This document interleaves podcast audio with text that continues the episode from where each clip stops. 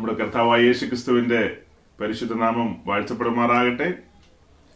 വീണ്ടും പുതിയ വർഷത്തിന്റെ രണ്ടാമത്തെ ആഴ്ചയിൽ നമുക്ക് ഒത്തുകൂടാൻ കർത്താവ് സാവകാശം ഒരുക്കി. കഴിഞ്ഞ ഒരു വർഷക്കാലം കർത്താവ് നമ്മെ അതിശയകരമായി അത്ഭുതകരമായി നടത്തി പരിപാലിച്ചു. വർഷത്തിന്റെ തുടക്കം തന്നെ വലിയ പ്രതിസന്ധിയിലൂടെ ലോകം കടന്നുപോയി. നമ്മളെല്ലാം അതിന്റെ ഭാഗമായി മാറേണ്ടി വന്നു. എന്നാൽ അതിന്റെ മധ്യഭാഗത്ത് വെച്ച് നമുക്ക് ഇത്തരത്തിൽ ഒത്തുകൂടുവാനും ഈ ഓൺലൈൻ സംവിധാനത്തിലൂടെ ദൈവത്തിന്റെ വചനത്തെ വിവിധ നിലകളിൽ ധ്യാനിക്കുവാനും കർത്താവ് അവസരമൊരുക്കി. അതിലൂടെ നമ്മൾ ചിന്തിക്കാത്ത പല മേഖലകളിലൂടെയൊക്കെ കടന്നു പോകാൻ ഇടയായി അത്തരത്തിൽ ദൈവസഭയെക്കുറിച്ചും ദൈവസഭയിൽ ക്രിസ്തുവിന്റെ മഹത്വത്തെക്കുറിച്ചും അതിന്റെ നിഴലായ സമാഗമന കൂടാരത്തെക്കുറിച്ചും പിന്നത്തേതിൽ പിൻവരുന്ന മഹിമകളെക്കുറിച്ചും ഒക്കെ ഇങ്ങനെ ചിന്തിച്ച് ചിന്തിച്ച് മുന്നോട്ട് പോവുകയായിരുന്നു. ഡിസംബർ മാസം ഒടുവിലത്തെ ആഴ്ചയിൽ അതായത് ലാസ്റ്റ് നമ്മൾ കൂടിയ സാറ്റർഡേയിൽ ഈ ആറുമാസക്കാലം നമ്മൾ പൊതുവെ പറഞ്ഞ കാര്യങ്ങളുടെ ഒരു ഒരു വിശകലനം എന്ന നിലയിൽ അല്ലെങ്കിൽ ഒരു റിവിഷൻ എന്ന നിലയിൽ കുറെ കാര്യങ്ങൾ അങ്ങനെ ചിന്തിച്ചു പോയെങ്കിലും അതിനൊരു പൂർത്തിപഥത്തിൽ എത്തിക്കാൻ കഴിഞ്ഞില്ല. അക്കാരണത്താൽ കഴിഞ്ഞ ആഴ്ച ഞാൻ വീണ്ടും അതിന്റെ ഒരു തുടർച്ച എന്നോണം ചില കാര്യങ്ങളൊക്കെ പറഞ്ഞിട്ടാണ് മുൻപോട്ട് പോയത്. അതായത് കഴിഞ്ഞ ആഴ്ച പുറപ്പാട് ദിവസം ഇരുപത്തിയഞ്ചാമത്തെ അധ്യായത്തിൽ നിന്നുകൊണ്ടാണ് പല കാര്യങ്ങളും പറഞ്ഞത്. അതിന്റെ കൂട്ടത്തിൽ സംഖ്യാപുസ്തകത്തെയൊക്കെ കൂട്ട് പിടിച്ചുകൊണ്ട് ഇസ്രായേലിന്റെ പാളയത്തെക്കുറിച്ചുള്ള സൂചനകൾ ആ പാളയം മുന്നോട്ട് നീ മുൻപോട്ട് നീങ്ങുന്നതും ഇസ്രായേലിന്റെ പാളയം മുൻപോട്ട് നീങ്ങുന്നതും അവർ പാളയം അടിക്കുന്നതും അപ്പൊ ഓരോ ഗോത്രങ്ങൾ എങ്ങനെ മൂവ് ചെയ്യുന്നു എന്നുള്ളതും ഒക്കെ നമ്മൾ അല്പമായിട്ടൊന്ന് നോക്കി. അപ്പോൾ അതിനകത്ത് ഏറ്റവും ഗൗരവമായി അതിൽ നമ്മൾ ശ്രദ്ധിച്ചൊരു കാര്യം എന്ന് പറയുന്നത് പെട്ടകത്തിന്റെ കാര്യമാണ്. പെട്ടകം. പെട്ടകം എങ്ങനെയാണ് മൂവ് ചെയ്യുന്നത്? സമാഗമന കൂടാരത്തിന്റെ നിർമ്മിതിയോടുള്ള ബന്ധത്തിൽ പുറപ്പാട് ദിവസം ഇരുപത്തഞ്ചാം അധ്യായം മുതലാണ് അതിന്റെ നിർമ്മിതി കാണുന്നത്. ഇരുപത്തഞ്ചാം അധ്യായം തുടങ്ങുമ്പോൾ തന്നെ നമ്മൾ കാണുന്നത് പെട്ടകം ഉണ്ടാക്കുവാൻ പറഞ്ഞുകൊണ്ടാണ്. ഇരുപത്തഞ്ചാം അധ്യായത്തിന്റെ രണ്ടാമത്തെ പാരഗ്രാഫിൽ പെട്ടകത്തെ പെട്ടകത്തിന്റെ നിർമ്മാണത്തെ കുറിച്ച് പറഞ്ഞുകൊണ്ട് പിന്നീടുള്ള ഓരോരോ കാര്യങ്ങളെ കുറിച്ച് പറഞ്ഞ് മുന്നോട്ട് പോകുന്നു. മറ്റ് ഉപകരണങ്ങളൊക്കെ അതിന്റെ പിറകിൽ പിന്നാലെ പിന്നാലെയാണ് പറയുന്നത്. ശരിക്കും കൂടാരത്തിന്റെ അകത്തേക്ക് കടന്നു വരുമ്പോൾ പ്രാകാരം പ്രാകാരം കടന്ന് വിശുദ്ധ സ്ഥലം അങ്ങനെയാണ് മുന്നോട്ട് പോകുന്നത്. കയറി വരുമ്പോൾ ആദ്യം കാണുന്നത് യാഗപീഠമാണ് പിന്നെ താമ്രത്തൊട്ടിയാണ്. അതിന്റെ നിർമ്മിതിയൊന്നും അല്ല പറയുന്നത്. ഏറ്റവും ഒടുക്കം കാണുന്ന പെട്ടകത്തിന്റെ കാര്യമാണ് ഏറ്റവും ആദ്യം പറയുന്നത്. അപ്പൊ ആ പെട്ടകത്തെ കുറിച്ചുള്ള കാര്യങ്ങൾ പറഞ്ഞുകൊണ്ടാണ് നമ്മൾ മുൻപോട്ട് പോയത്. അങ്ങനെ കുറച്ചു കാര്യങ്ങൾ പറഞ്ഞിട്ട് നമ്മൾ പിരിഞ്ഞു. ആ അതിനുശേഷം അടുത്ത ദിവസം ഞാൻ വളരെ നാളുകൾക്ക് ശേഷം മലയാളക്കരയിലേക്ക് ഒരു യാത്ര പോയി. അതായത് കഴിഞ്ഞ ജനുവരിയിൽ പോയതാണ്. അതിനുശേഷം ഈ ജനുവരിയിൽ വീണ്ടും അല്ലെങ്കിൽ സാധാരണ മാസാമാസങ്ങളിലൊക്കെ സഞ്ചരിക്കുന്നതാണ്. കോവിഡ് നയന്റീൻ എന്ന തടസ്സം കാരണം യാത്രകൾ പലതും യാത്രകളല്ല പല കാര്യങ്ങളും മുടങ്ങി ചിന്തിക്കാത്ത മേഖലകളിലൂടെയാണല്ലോ നമ്മളിപ്പോൾ നടന്നുകൊണ്ടിരിക്കുന്നത്. പല പുതിയ വഴികൾ തുറന്നു പുതിയ മേഖലകളിലൂടെ സഞ്ചരിക്കുന്നു. അപ്പോൾ തന്നെ പരമ്പരാഗതമായ പല മേഖലകളും നമ്മളുടെ മുമ്പിൽ ഇപ്പോൾ അടഞ്ഞു നിൽക്കുകയാണ്. ഒത്തുകൂടാനും മറ്റുമൊക്കെ കഴിയാത്ത നിലയിൽ സാഹചര്യങ്ങൾ വിപരീതമായി നിൽക്കുന്നു. അപ്പോൾ അതിനിടയിൽ നമ്മളുടെ ഈ ഓൺലൈൻ ഫെലോഷിപ്പിൽ ഈ ഓൺലൈൻ കൂട്ടായ്മയിൽ കൂടുന്ന ഒരു സഹോദരനും സഹോദരിയും അവർ പലപ്പോഴും ഞാൻ ഇതിനകത്ത് അറ്റൻഡ് ചെയ്ത് ശ്രദ്ധിച്ചിട്ടുണ്ട്. അങ്ങനെ വരുമ്പോൾ നമ്മളുടെ ഈ ഓൺലൈൻ കൂട്ടായ്മയിൽ കൂടുന്ന ഒരു സഹോദരനും സഹോദരിയും അവർ രാജ്യത്തിന്റെ രണ്ട് ഭാഗങ്ങളിൽ ഇരിക്കുന്നു. ഒരാൾ നോർത്ത് ഇന്ത്യയിലും ഒരാൾ സൗത്ത് ഇന്ത്യയിലും.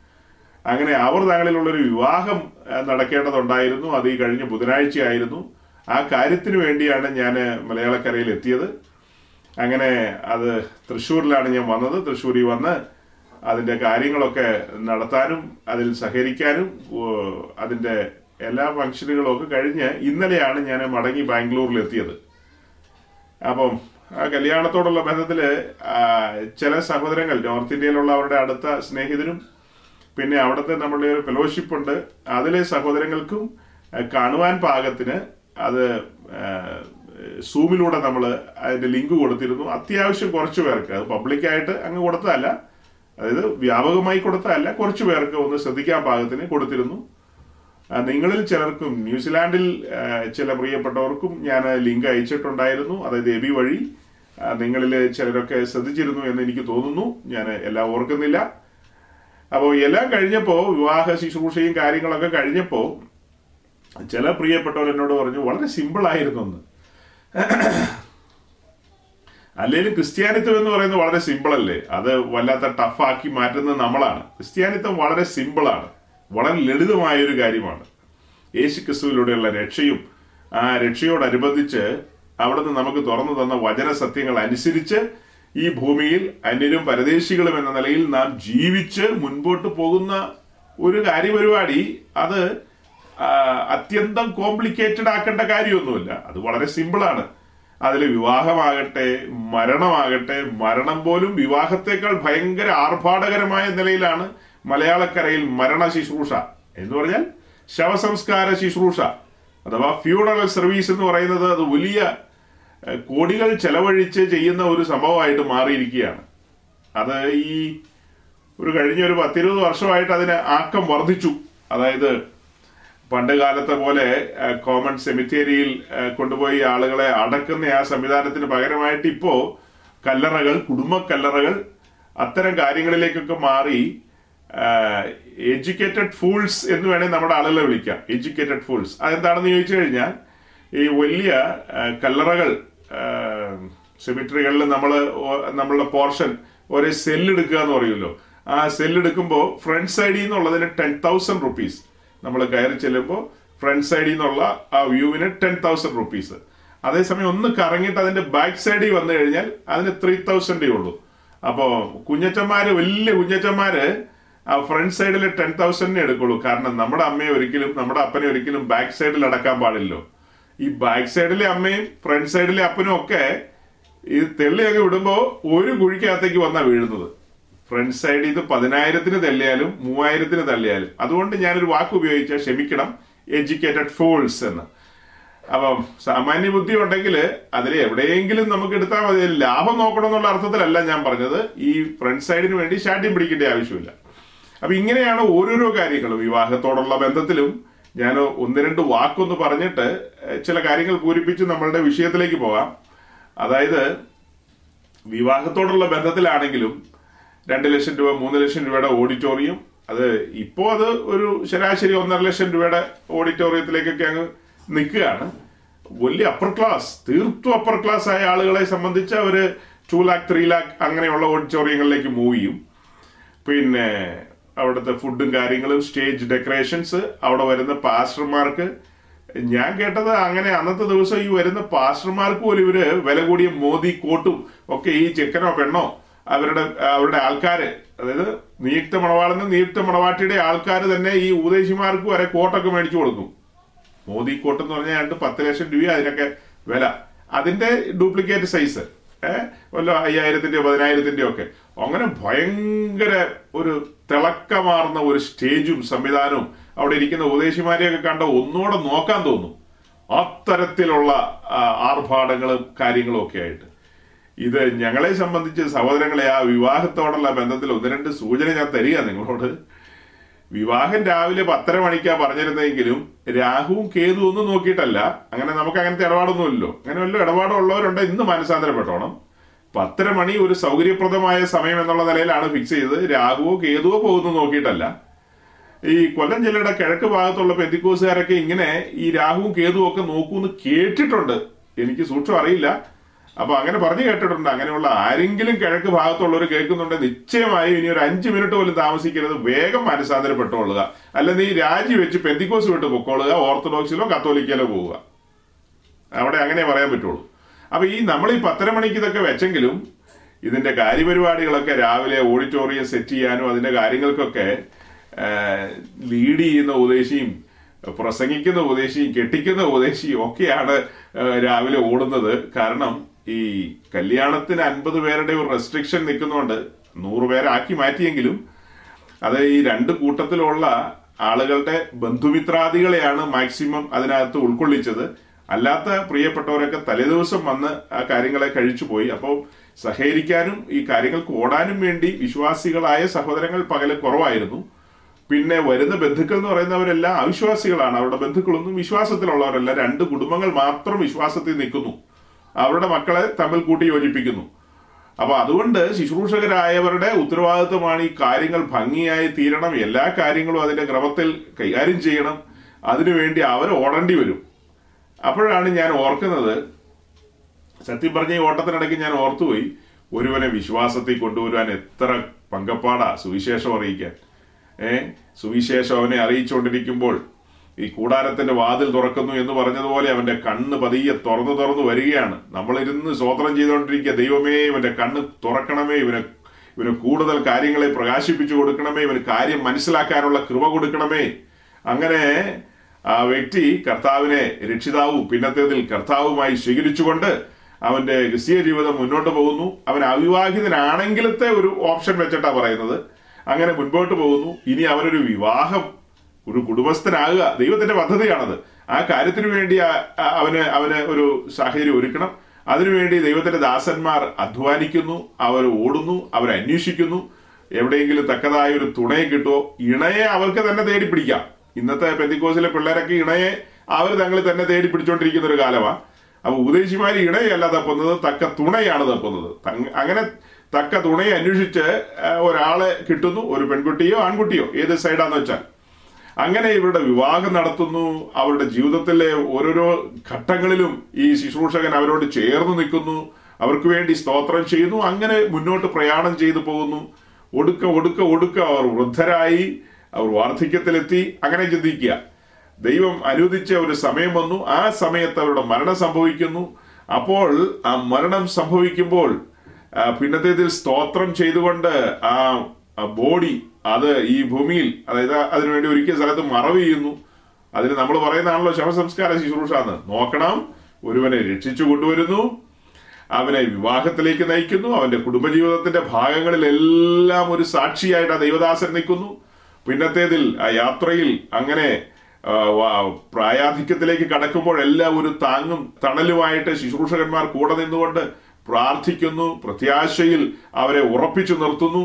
അങ്ങനെ അങ്ങനെ അങ്ങനെ അവർ ഈ ഭൂമിയിൽ നിന്ന് മാറ്റപ്പെടുന്ന സമയം വരുമ്പോഴത്തേക്കും അവരെ കൊണ്ട് തന്നെ പറയിപ്പിക്കാൻ ഭാഗത്തിന് ഞാൻ നല്ല പോർ പൊരുതി വിശ്വാസം കാത്തു ഓട്ടം തികച്ചു എന്ന് അവരെ കൊണ്ട് തന്നെ.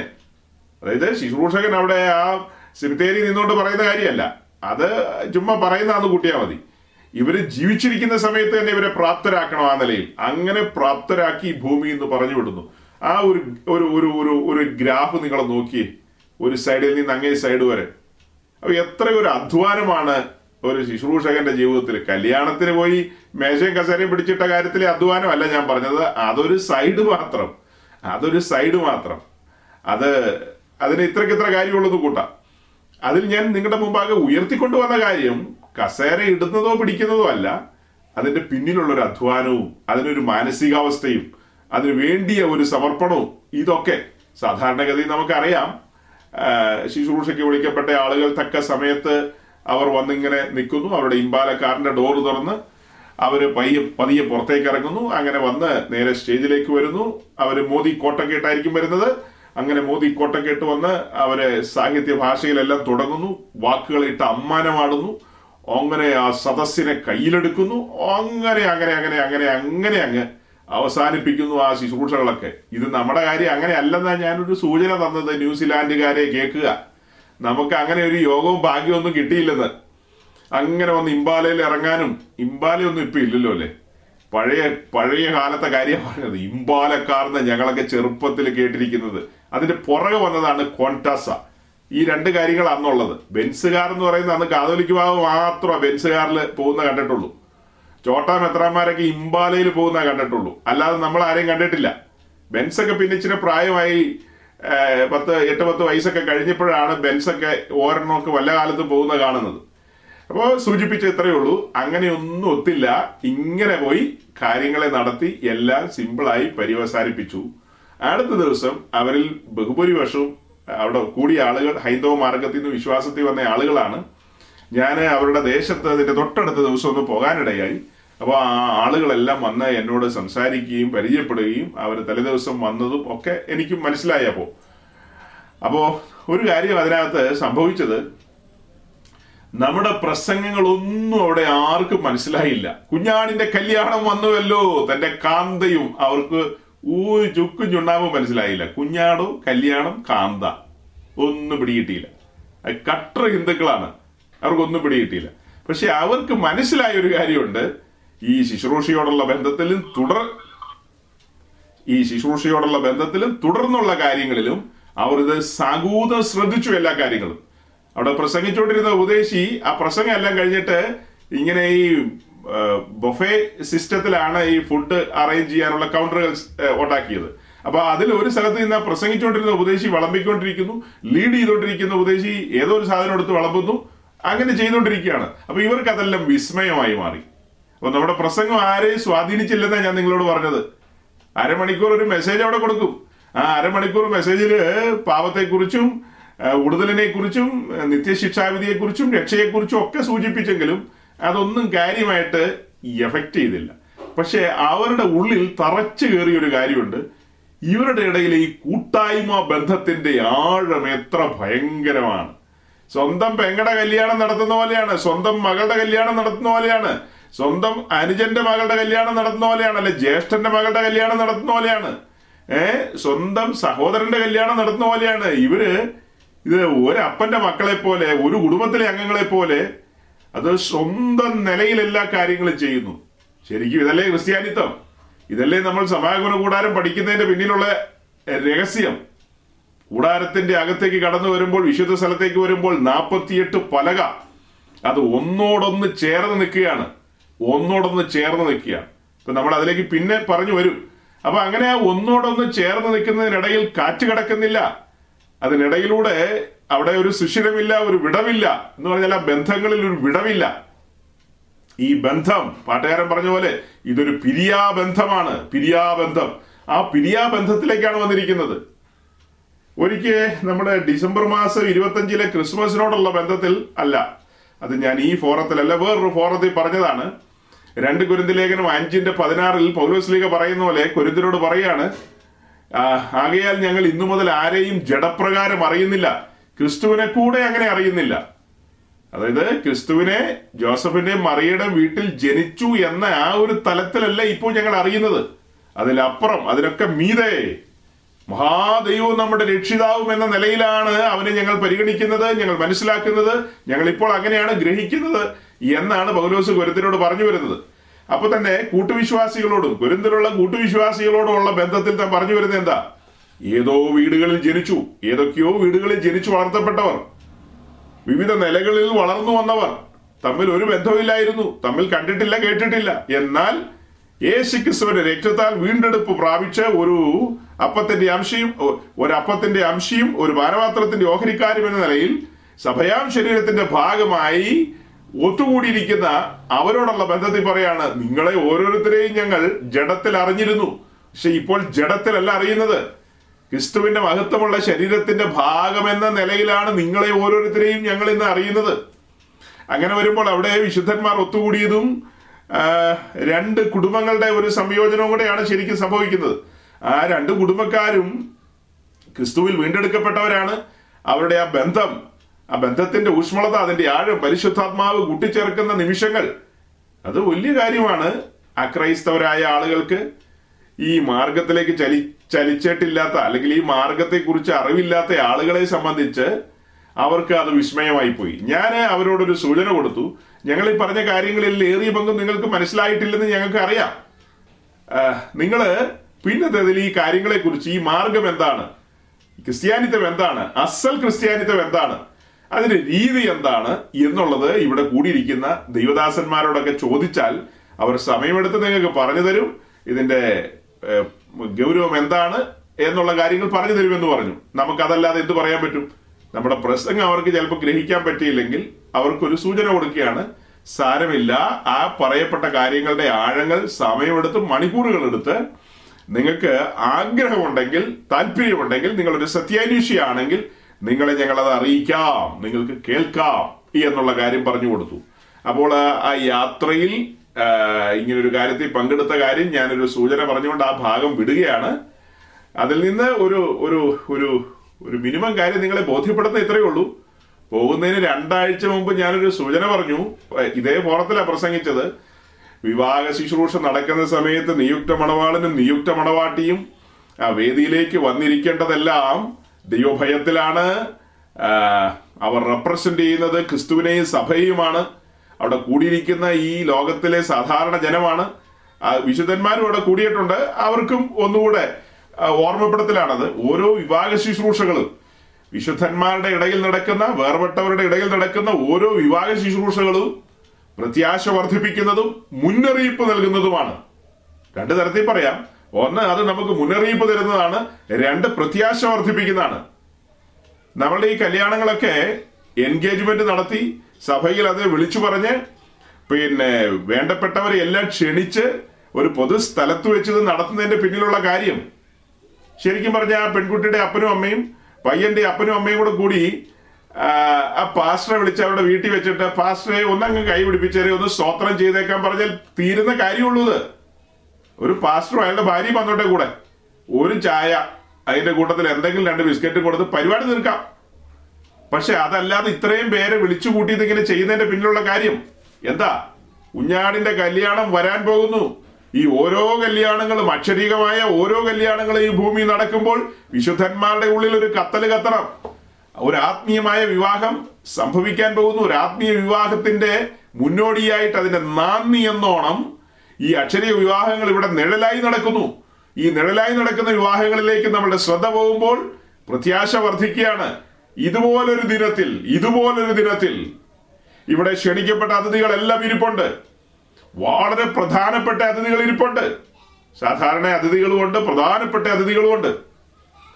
ആ പ്രധാനപ്പെട്ട അതിഥികളുടെ ഭാഗത്താണ് ശുശ്രൂഷകന്മാരൊക്കെ ഇരിക്കുന്നത്. അപ്പോൾ തന്നെ വേദിയിൽ ഏറ്റവും ആദരണീയരായ നിലയിൽ മണവാളനും മണവാട്ടിയിരിക്കുന്നു. ആ രംഗം ഒന്ന് ഭാവന കണ്ടേ സമരങ്ങളെ ഞാൻ വേഗം ഇവിടുന്ന് സ്കിപ്പ് ചെയ്യാമെന്ന് ഓർത്തതാ. പെട്ടെന്ന് ഉള്ളിൽ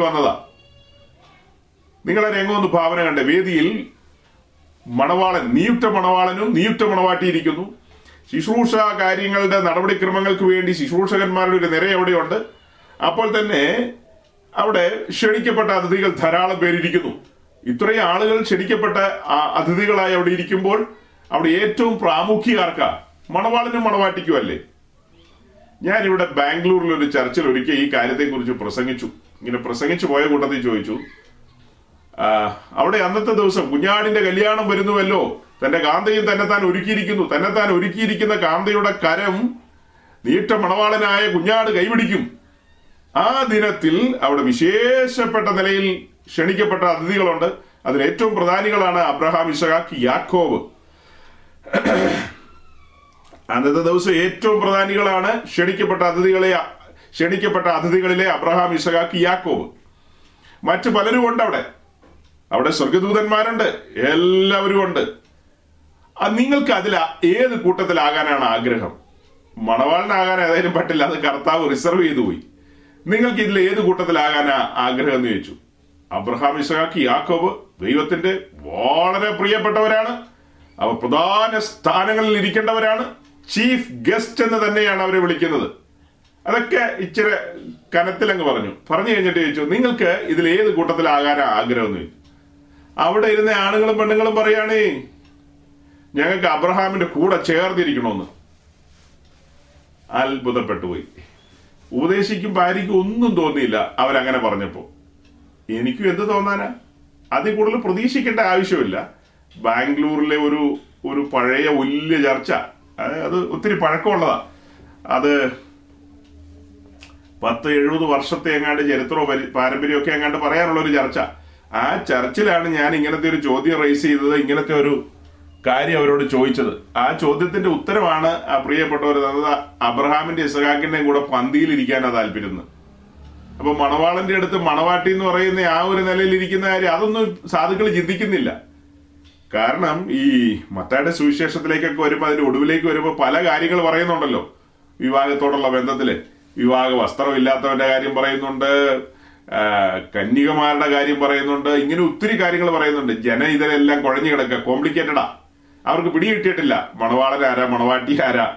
പിടികിട്ടിയിട്ടുണ്ടെങ്കിൽ ചാടിക്കേറി പറയില്ലേ? എന്റെ ഉദ്ദേശി ഞങ്ങൾക്ക് മണവാളന്റെ അടുത്തിരിക്കുന്ന മണവാട്ടിയെ ആ ഒരു നിലയിലേക്ക് എത്തിച്ചേരണമെന്നല്ലേ അവർ പറയേണ്ടത്. പക്ഷെ അവരാരും പറഞ്ഞില്ല. ഇന്ന് സന്ധിക്ക് അതായത് ഇവിടുത്തെ ഇന്ത്യൻ സമയം സന്ധിക്ക് ഇനിയും ഒരു സൂം മീറ്റിങ്ങിൽ മുന്നോട്ട് പോകാനുണ്ട്. ആ മീറ്റിംഗിനകത്ത് ഞാൻ ഈ ഈ മത്തായുടെ സുവിശേഷം ഇരുപത്തിരണ്ടാം അധ്യായത്തിലെയും ഇരുപത്തഞ്ചാം അധ്യായത്തിലെ കാര്യങ്ങളൊക്കെ ഒന്ന് പറയാനായിട്ട് പരിശ്രമിക്കുന്നുണ്ട്. അതായത് കഴിഞ്ഞ രണ്ടാഴ്ചയായിട്ട് ഈ തിരുവസ്ത്രം എന്നൊരു കാര്യത്തെക്കുറിച്ച് അവിടെ പറഞ്ഞുകൊണ്ടിരിക്കുന്നത്. അതിനോടനുബന്ധിച്ച് ഈ വിഷയം വരികയാണ്. തിരു തിരുവസ്ത്രം എന്നുള്ള ആ ഒരു കാര്യത്തോടുള്ള ബന്ധത്തിൽ വിശേഷപ്പെട്ട വസ്ത്രം.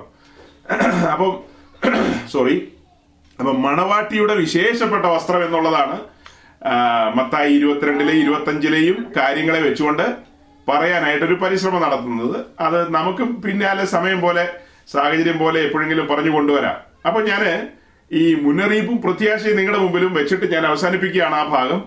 പ്രത്യാശ എന്താ? ഒരു ദിവസം വരുന്നു. ഇതുപോലൊരു ദിവസം ഈ മണവാളൻ തന്റെ വലങ്കരം കൊടുത്ത് മണവാട്ടിയെ ചേർത്ത് പിടിച്ചതുപോലെ നമ്മുടെ മണവാളൻ നമ്മെ ചേർത്ത് പിടിക്കുന്ന ഒരു ദിവസം അരിഷ്ടയും കൊടുങ്കാറ്റിനാലും അടിക്കപ്പെട്ടവളുമായുള്ളവേ നിന്റെ കല്ല് ഞാൻ അജ്ഞനത്തിൽ പതിക്കുമെന്നൊക്കെ യശയാവിന്റെ പുസ്തകത്തിൽ എഴുതി വെച്ചിരിക്കുന്ന പോലെ വിശ്വാസത്തിന്റെ പരിശോധനകളിലൂടെയൊക്കെ കടന്നുപോയിട്ടുള്ള ഭക്തന്മാരോടുള്ള ബന്ധത്തിൽ പ്രത്യാശയാണ് ഈ കഷ്ടങ്ങൾ സാരമില്ല. ഇതിനപ്പുറം ഒരു ദിവസം നമ്മളുടെ നങ്കൂരം ഉത്തരഗിരിയായ സിയോണിലാണ് കിടക്കുന്നത്. ഏർ അവന്റെ വാക്ക് ഉവെന്ന് പറഞ്ഞാൽ ഉവെന്നാണ് ഇതാ ഞാൻ വേഗം വരുന്നു. അവൻ വേഗം വന്ന് നമ്മെ ചേർക്കുന്ന ഒരു ദിവസം സമാഗതമാകുന്നു. അതാണ് ഈ വിവാഹങ്ങളൊക്കെ നടക്കുമ്പോഴുള്ള നമ്മുടെ പ്രത്യാശ. അല്ലാതെ ഈ വിവാഹങ്ങളിലേക്കൊക്കെ പോകുമ്പോൾ നമ്മുടെ ആർഭാടം കാണിക്കാനോ അടിച്ചു പൊളിക്കുക. അങ്ങനെ മലയാളത്തിൽ ഒരു ചൊല്ലുണ്ട് ന്യൂ ജനറേഷൻ വേർഡാണത് അടിച്ചു പൊളിക്കുക. അടിച്ചു പൊളിക്കാനുള്ളതല്ല നമുക്ക് വിവാഹവേദികളൊക്കെ. ദൈവഭയം നിഴലിടേണ്ട സ്ഥലങ്ങളാണ്. നിശബ്ദമായി നമുക്ക് സമൂഹത്തോട് പറയാനുണ്ട് ഞങ്ങളുടെ പ്രത്യാശ ഇതാണ് ഞങ്ങൾ കാത്തിരിക്കുന്ന ഇതാണ് ഞങ്ങളുടെ കാത്തിരിപ്പിന്റെ രഹസ്യം ഇതാണ് ഞങ്ങൾ മടുക്കാത്തതിന്റെ രഹസ്യം ഇതാണ്. എന്നെല്ലാം നമുക്ക് വിളിച്ചു പറയാനുണ്ട്. ഏ? അനേക പെൺകുട്ടികൾ ജീവിതത്തിലെ വിവിധ വൈശ്യമേറിയ മേടുകളിലൂടെ സഞ്ചരിച്ച് വിവാഹ ദിനത്തിലേക്ക് വരുന്നവരുണ്ട്. അവരുടെ ഭവനാന്തരീക്ഷങ്ങളിലൊക്കെ സാമ്പത്തികമായും മറ്റും മറ്റും മറ്റും വലിയ പ്രതികൂലങ്ങളിലൂടെ കടന്നുപോയിട്ട് അവർ പ്രതീക്ഷിക്കാത്ത നിലയിൽ ഒരു വരൻ അവർക്ക് വേണ്ടി രംഗത്ത് വരുന്നു. അവൻ അവരുടെ അവളുടെ കൈ പിടിക്കുന്നു. അവളൊരു സ്വസ്ഥതയിലേക്ക് പ്രവേശിക്കുന്നു. അപ്പൊ ആ നിമിഷങ്ങളൊക്കെ അവളെ സംബന്ധിച്ച് ഒരു ആശ്വാസത്തിന്റെ നിമിഷങ്ങളാണ്. ഇത് തന്നെയാണ് സഭയോടുള്ള ഭേദത്തിലും ഈ വക്രതയും കോട്ടവുമുള്ള തലമുറയുടെ നടുവിൽ കുഞ്ഞാടിന്റെ പ്രാക്കൾ സംഘം. ഒന്ന് ചിന്തിക്കണേ. വക്രതയും കോട്ടവുമുള്ള ഒരു തലമുറയുടെ നടുവിലാണ് കുഞ്ഞാടിന്റെ പ്രാവ് കുറുകിക്കൊണ്ടിരിക്കുന്നത്. അതിന് നിയമിക്കപ്പെട്ട സമയത്ത് ഇവിടെ നിന്ന് അത് പറന്നു പോകും സഭയെന്ന പ്രാവ്. സഭയെ അങ്ങനെ വിളിക്കാൻ കേട്ടോ. ലേവ്യ പുസ്തകത്തിന്റെ ഒരു പഠനത്തിലേക്ക് വരുമ്പോൾ സഭയെ നമുക്ക് അങ്ങനെ വിളിക്കാം. ഇണപ്രാവ് എന്ന് പറയുന്നത് ക്രിസ്തുവിനെയാണ് കാണിക്കുന്നത്. അതേസമയം പരിശുദ്ധാത്മാവിനെ പ്രാവ് എന്ന നിലയിൽ ബൈബിളിൽ ഒരു സ്ഥലത്തും ചിത്രീകരിച്ചിട്ടില്ല. ചില കത്തോലിക്ക പള്ളിയുടെ മുകളിലും ഓർത്തഡോക്സ് പള്ളിയുടെ മുകളിലും ഒക്കെ ഈ കറണ്ട് അടിച്ച് ചത്ത പ്രാവ് തലകീഴായി തൂങ്ങി കിടക്കുന്ന പോലത്തെ പടങ്ങളൊക്കെ കാണാം. അപ്പോൾ പറഞ്ഞത് എന്താ ഈ ഇതിന്റെ എല്ലാം നടുവിൽ നിന്ന് പറന്നു പോകുന്ന ഒരു ദിനം വരുന്നു. വെളി അത് അത് വെളിപ്പെടുന്നു. ആ ഒരു പ്രത്യാശ ആ ഒരു നിറവിൽ മുൻപോട്ട് പോകാം. പിന്നെ ഇത് പറഞ്ഞ് മുന്നോട്ട് പോകുമ്പോൾ സഹോദരങ്ങളെ ഒരു കാര്യോടെ ഒന്ന് ഓർപ്പിക്കാനുണ്ട്. കഴിഞ്ഞ ആഴ്ച നമ്മൾ ഒരുമിച്ച് ഇതുപോലെ കൂടിയപ്പോൾ നമ്മുടെ കർത്തൃദാസൻ ഒരു പാട്ടൊക്കെ പാടി വിശ്വാസത്തിന്റെ ഒരു പ്രഖ്യാപനം നടത്തുന്ന പാട്ടൊക്കെ. അപ്പൊ ആ പാട്ടിനോടനുബന്ധിച്ച് ഞാൻ തുടക്കത്തിൽ ഒന്ന് രണ്ട് കാര്യങ്ങൾ സൂചിപ്പിച്ചു. അതായത് നമ്മളുടെ കുട്ടനാടുകാരൻ ഒരു ഉപദേശി എല്ലാവരെയും കയറി കഴുതാന്നൊക്കെ വിളിക്കും. പുള്ളിക്ക് ഇഷ്ടപ്പെട്ടില്ലെങ്കിൽ. അപ്പോൾ ആ കാരണത്താൽ അദ്ദേഹം നടത്തിയ ഒരു കർത്തൃമേശ ഡിസംബർ മുപ്പത്തൊന്നാം തീയതി രാത്രി നടത്തിയ ഒരു കർത്തൃമേശയോടുള്ള ബന്ധത്തിൽ അദ്ദേഹം പണ്ട് ചെയ്തുകൊണ്ടിരുന്ന കാര്യങ്ങളിൽ നിന്ന് വഴിമാറി ചെറിയ ചെറിയ കപ്പുകളിലേക്ക് ഒഴിച്ചുകൊണ്ട് ആളുകളെ അകലത്തിൽ നിർത്തിക്കൊണ്ട് ഇത് അകലം വിട്ട് അകലം വിട്ട് കൈകാര്യം ചെയ്തെന്നുള്ള ഒരു കാര്യമൊക്കെയാണ് ഞാൻ ആ മെസ്സേജിലൂടെ സൂചിപ്പിച്ചത്. അപ്പൊ അങ്ങനെ ആ ഒരു പോർഷൻ ഇങ്ങനെ ഇങ്ങനെ ഒന്ന് സ്പ്രെഡ് ചെയ്തു. അത്രയും പറഞ്ഞ കാര്യങ്ങൾ. കുട്ടനാടൻ കർത്തൃമേശ എന്നൊക്കെ പറഞ്ഞ്. അതങ്ങനെ സ്പ്രെഡ് ചെയ്തപ്പോ അദ്ദേഹത്തിന്റെ ഫാൻസ് അസോസിയേഷനിലുള്ള കുട്ടനാടൻ ഉപദേശിയുടെ ഫാൻസ് അസോസിയേഷനിലുള്ള ആളുകൾ വല്ലാതെ കോപിച്ചു. അവർ ചോദിച്ചു ഇത് പ്രസംഗിച്ച പൊട്ടൻ ഏതാന്ന്? പൊട്ടനോ? അതെ ഈ പ്രസംഗിച്ച പൊട്ടൻ ഏതാന്ന്? ഇയാൾ അറിഞ്ഞില്ലേ ഇവിടെ കോവിഡും ലോകം മുഴുവനും വലിയ പ്രതിസന്ധിയിലൂടെ പോവുകയാണെന്നൊന്നും അറിഞ്ഞില്ലേ? ഇയാൾ പണ്ടത്തെ കാര്യം അതുപോലെ തന്നെ മുറുകെ പിടിച്ച് അങ്ങനെ തന്നെ ചെയ്യണമെന്ന് വാശി പിടിക്കുന്നത് എന്താ? സഹോദരങ്ങളെ എനിക്കൊരു വാശിയില്ല. ഞാൻ ബോധപൂർവം തന്നെയാണെന്ന് അതൊക്കെ പറഞ്ഞത്. ബോധപൂർവം എന്ന് പറഞ്ഞാൽ നല്ല ബോധ്യത്തിലാണ് പറഞ്ഞതെന്ന്.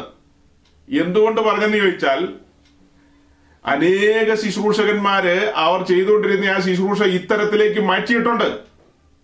ഇത്തരത്തിൽ ചെറിയ സ്മോൾ കപ്പുകളിലേക്ക് എത്രയോ ചർച്ചുകൾ. എനിക്ക് തോന്നുന്നു മെജോറിറ്റി ഒരു നയന്റി പെർസെന്റ് ചർച്ചസും അങ്ങനെ മാറ്റിയിട്ടുണ്ട്. ഞാൻ അവരുടെ ആരുടെയും കാര്യം പറഞ്ഞില്ല. അവരെ ആരെയും ഞാൻ കോട്ട് ചെയ്തില്ല. ഇദ്ദേഹത്തെ മാത്രം കോട്ട് ചെയ്തതിന്റെ കാര്യമുണ്ട്. അന്ന് രാത്രി ഈ ഡിസംബർ മുപ്പത്തൊന്നാം തീയതി രാത്രി അവരുടെ ആ നൈറ്റ് സർവീസിൽ ഈ കർത്തൃമേശയിലേക്ക് കടക്കുന്നതിന് മുമ്പ് കർത്തൃമേശയോടനുബന്ധിച്ച് കാൽ കഴുകൽ ശുശ്രൂഷ എന്ന് പറയുന്ന ഒരു കാര്യപരിപാടി നടത്തുന്നു. അപ്പോ അതിനു മുൻപ് അദ്ദേഹം ഒരു പഴയ സംഭവത്തെ എടുത്ത് ഉദ്ധരിച്ചു. ആ സംഭവത്തെ ഉദ്ധരിച്ചില്ലായിരുന്നെങ്കിൽ ഞാൻ നമ്മളുടെ ഈ ഫോറത്തിലും അദ്ദേഹത്തിന്റെ കാര്യം സൂചിപ്പിക്കില്ലായിരുന്നു. അന്ന് അദ്ദേഹം എടുത്ത് പറഞ്ഞൊരു കാര്യം പല സ്ഥലത്തും അദ്ദേഹം പറഞ്ഞിട്ടുണ്ട് ഞാൻ കേട്ടിട്ടുണ്ട്. അന്ന് രാത്രി അദ്ദേഹം പറഞ്ഞത് വളരെ വളരെ വർഷങ്ങൾക്ക് പുറകിൽ സിലോൺ പെന്തിക്കോസ് മിഷനിലെ ഒരു ശുശ്രൂഷകനായിരുന്നു ഇ വി ദാനിയൽകുട്ടി എന്ന് പറയുന്ന കർത്തൂദാസൻ പത്തനാപുരംകാരനായ ഇ വി ദാനിയൽകുട്ടി. അദ്ദേഹത്തിന്റെ ജ്യേഷ്ഠനാണ് ഇ വി വർഗീസ് എന്ന് പറയുന്ന കർത്തൂദാസൻ ഒത്തിരി പാട്ടുകൾ അദ്ദേഹം എഴുതിയിട്ടുണ്ട് യാഹേ നീ എൻ ദൈവം എന്നൊക്കെയുള്ള പാട്ട് എഴുതിയിട്ടുള്ളത്. ഇ വി വർഗീസ് എന്ന് പറയുന്ന കർദോദാസനാണ് അദ്ദേഹം പിന്നീട് ഐ പി എസിലേക്ക് പോയി. ടി പി എമ്മിൽ നിന്ന് അദ്ദേഹം ഐ പി എസിലേക്ക് പോയി. ഈ സഹോദരൻ ഈ ദൈവദാസൻ ഇ വി ദാനിയലൂട്ടി ടി പി എമ്മിൽ തന്നെയാണ് അല്ലെങ്കിൽ പഴയ സിലോൺ പെന്തിക്കോസ് മിഷൻ അതിൽ തന്നെയാണ് അദ്ദേഹത്തിന്റെ മരണമൊക്കെ സംഭവിച്ചെന്നുള്ളതാണ് എന്റെ അറിവ്. അപ്പൊ പറഞ്ഞു വരുന്നത് ഈ ഇ വി ദാനിയലൂട്ടി തനിക്കൊരു ട്രാൻസ്ഫർ ലഭിച്ച് തമിഴ്നാട്ടിലെ ഒരു ഭാഗത്തേക്ക് അദ്ദേഹം പോവുകയാണ്. അദ്ദേഹത്തിന് കേരളത്തിൽ നിന്ന് അവരുടെ സമൂഹം ശുശ്രൂഷയോടുള്ള ബന്ധത്തിൽ മറ്റൊരു ദിക്കിലേക്ക് അപ്പോയിന്റ് ചെയ്തു. അത് തമിഴ്നാട്ടിലെ ഒരു ഭാഗമാണ്. ഇദ്ദേഹം അവിടെ കടന്നു ചെന്നപ്പോ ഡിസംബർ മുപ്പത്തൊന്നാം തീയതി മുപ്പതാം തീയതിയാണ് ഇദ്ദേഹം അവിടെ കടന്നു ചെല്ലുന്നത്. മുപ്പത്തൊന്നാം തീയതി രാത്രിയിലെ ആൻഡുറുതി യോഗത്തിന് കാലുകഴുകൽ ശുശ്രൂഷ ഇല്ലെന്ന് ചോദിച്ചു. അവരുടെ ഇടയിൽ അത് നിർബന്ധമാണ്. ആ കാലുകഴുകൽ ശുശ്രൂഷ ടി പി എമ്മിനോടുള്ള ബന്ധത്തിൽ വളരെ നിർബന്ധമാണ്. അപ്പൊ അതിവിടെ ഇല്ലെന്ന് ചോദിച്ചപ്പോൾ അവിടുത്തെ വിശ്വാസികൾ സീനിയർ ആയിട്ടുള്ള ആൾക്കാർ പറഞ്ഞു അങ്ങനെ ഇല്ല. ഇപ്പൊ കുറച്ചു കാലമായിട്ട് അങ്ങനെ ചെയ്യുന്നില്ല. അപ്പോൾ അതിന്റെ കാരണം എന്ന് പറയുന്നത് ആ ചർച്ചിലെ വളരെ പ്രമുഖനായ ഒരു വ്യക്തി ആ വ്യക്തിക്ക് കുഷ്ഠരോഗം വന്നിരിക്കുകയാണ്. അതായത് ഇന്നേക്ക് അൻപത് വർഷം പുറകിലെങ്ങാണ്ടുള്ള കാര്യമാണ്. കുഷ്ഠരോഗം വന്നിരിക്കുകയാണ്. അദ്ദേഹം ആ കാലൊക്കെ മൂടിക്കെട്ടി ഒക്കെ കൊണ്ടാണ് ഈ കൂട്ടായ്മയ്ക്ക് വന്ന് അകന്നിരിക്കുന്നത്. അപ്പൊ ഈ സംഭവത്തിന് ശേഷം എല്ലാവർക്കും ഒരു അസ്വസ്ഥത. ഈ കുഷ്ഠരോഗിയായ ആളുടെ കാൽ കഴുകുക എന്ന് പറയുന്നത് അത് ഒരു ചെറിയ സാങ്കേതിക പ്രശ്നമാണ്. അതായത് ഇന്നത്തെ പോലെയല്ല.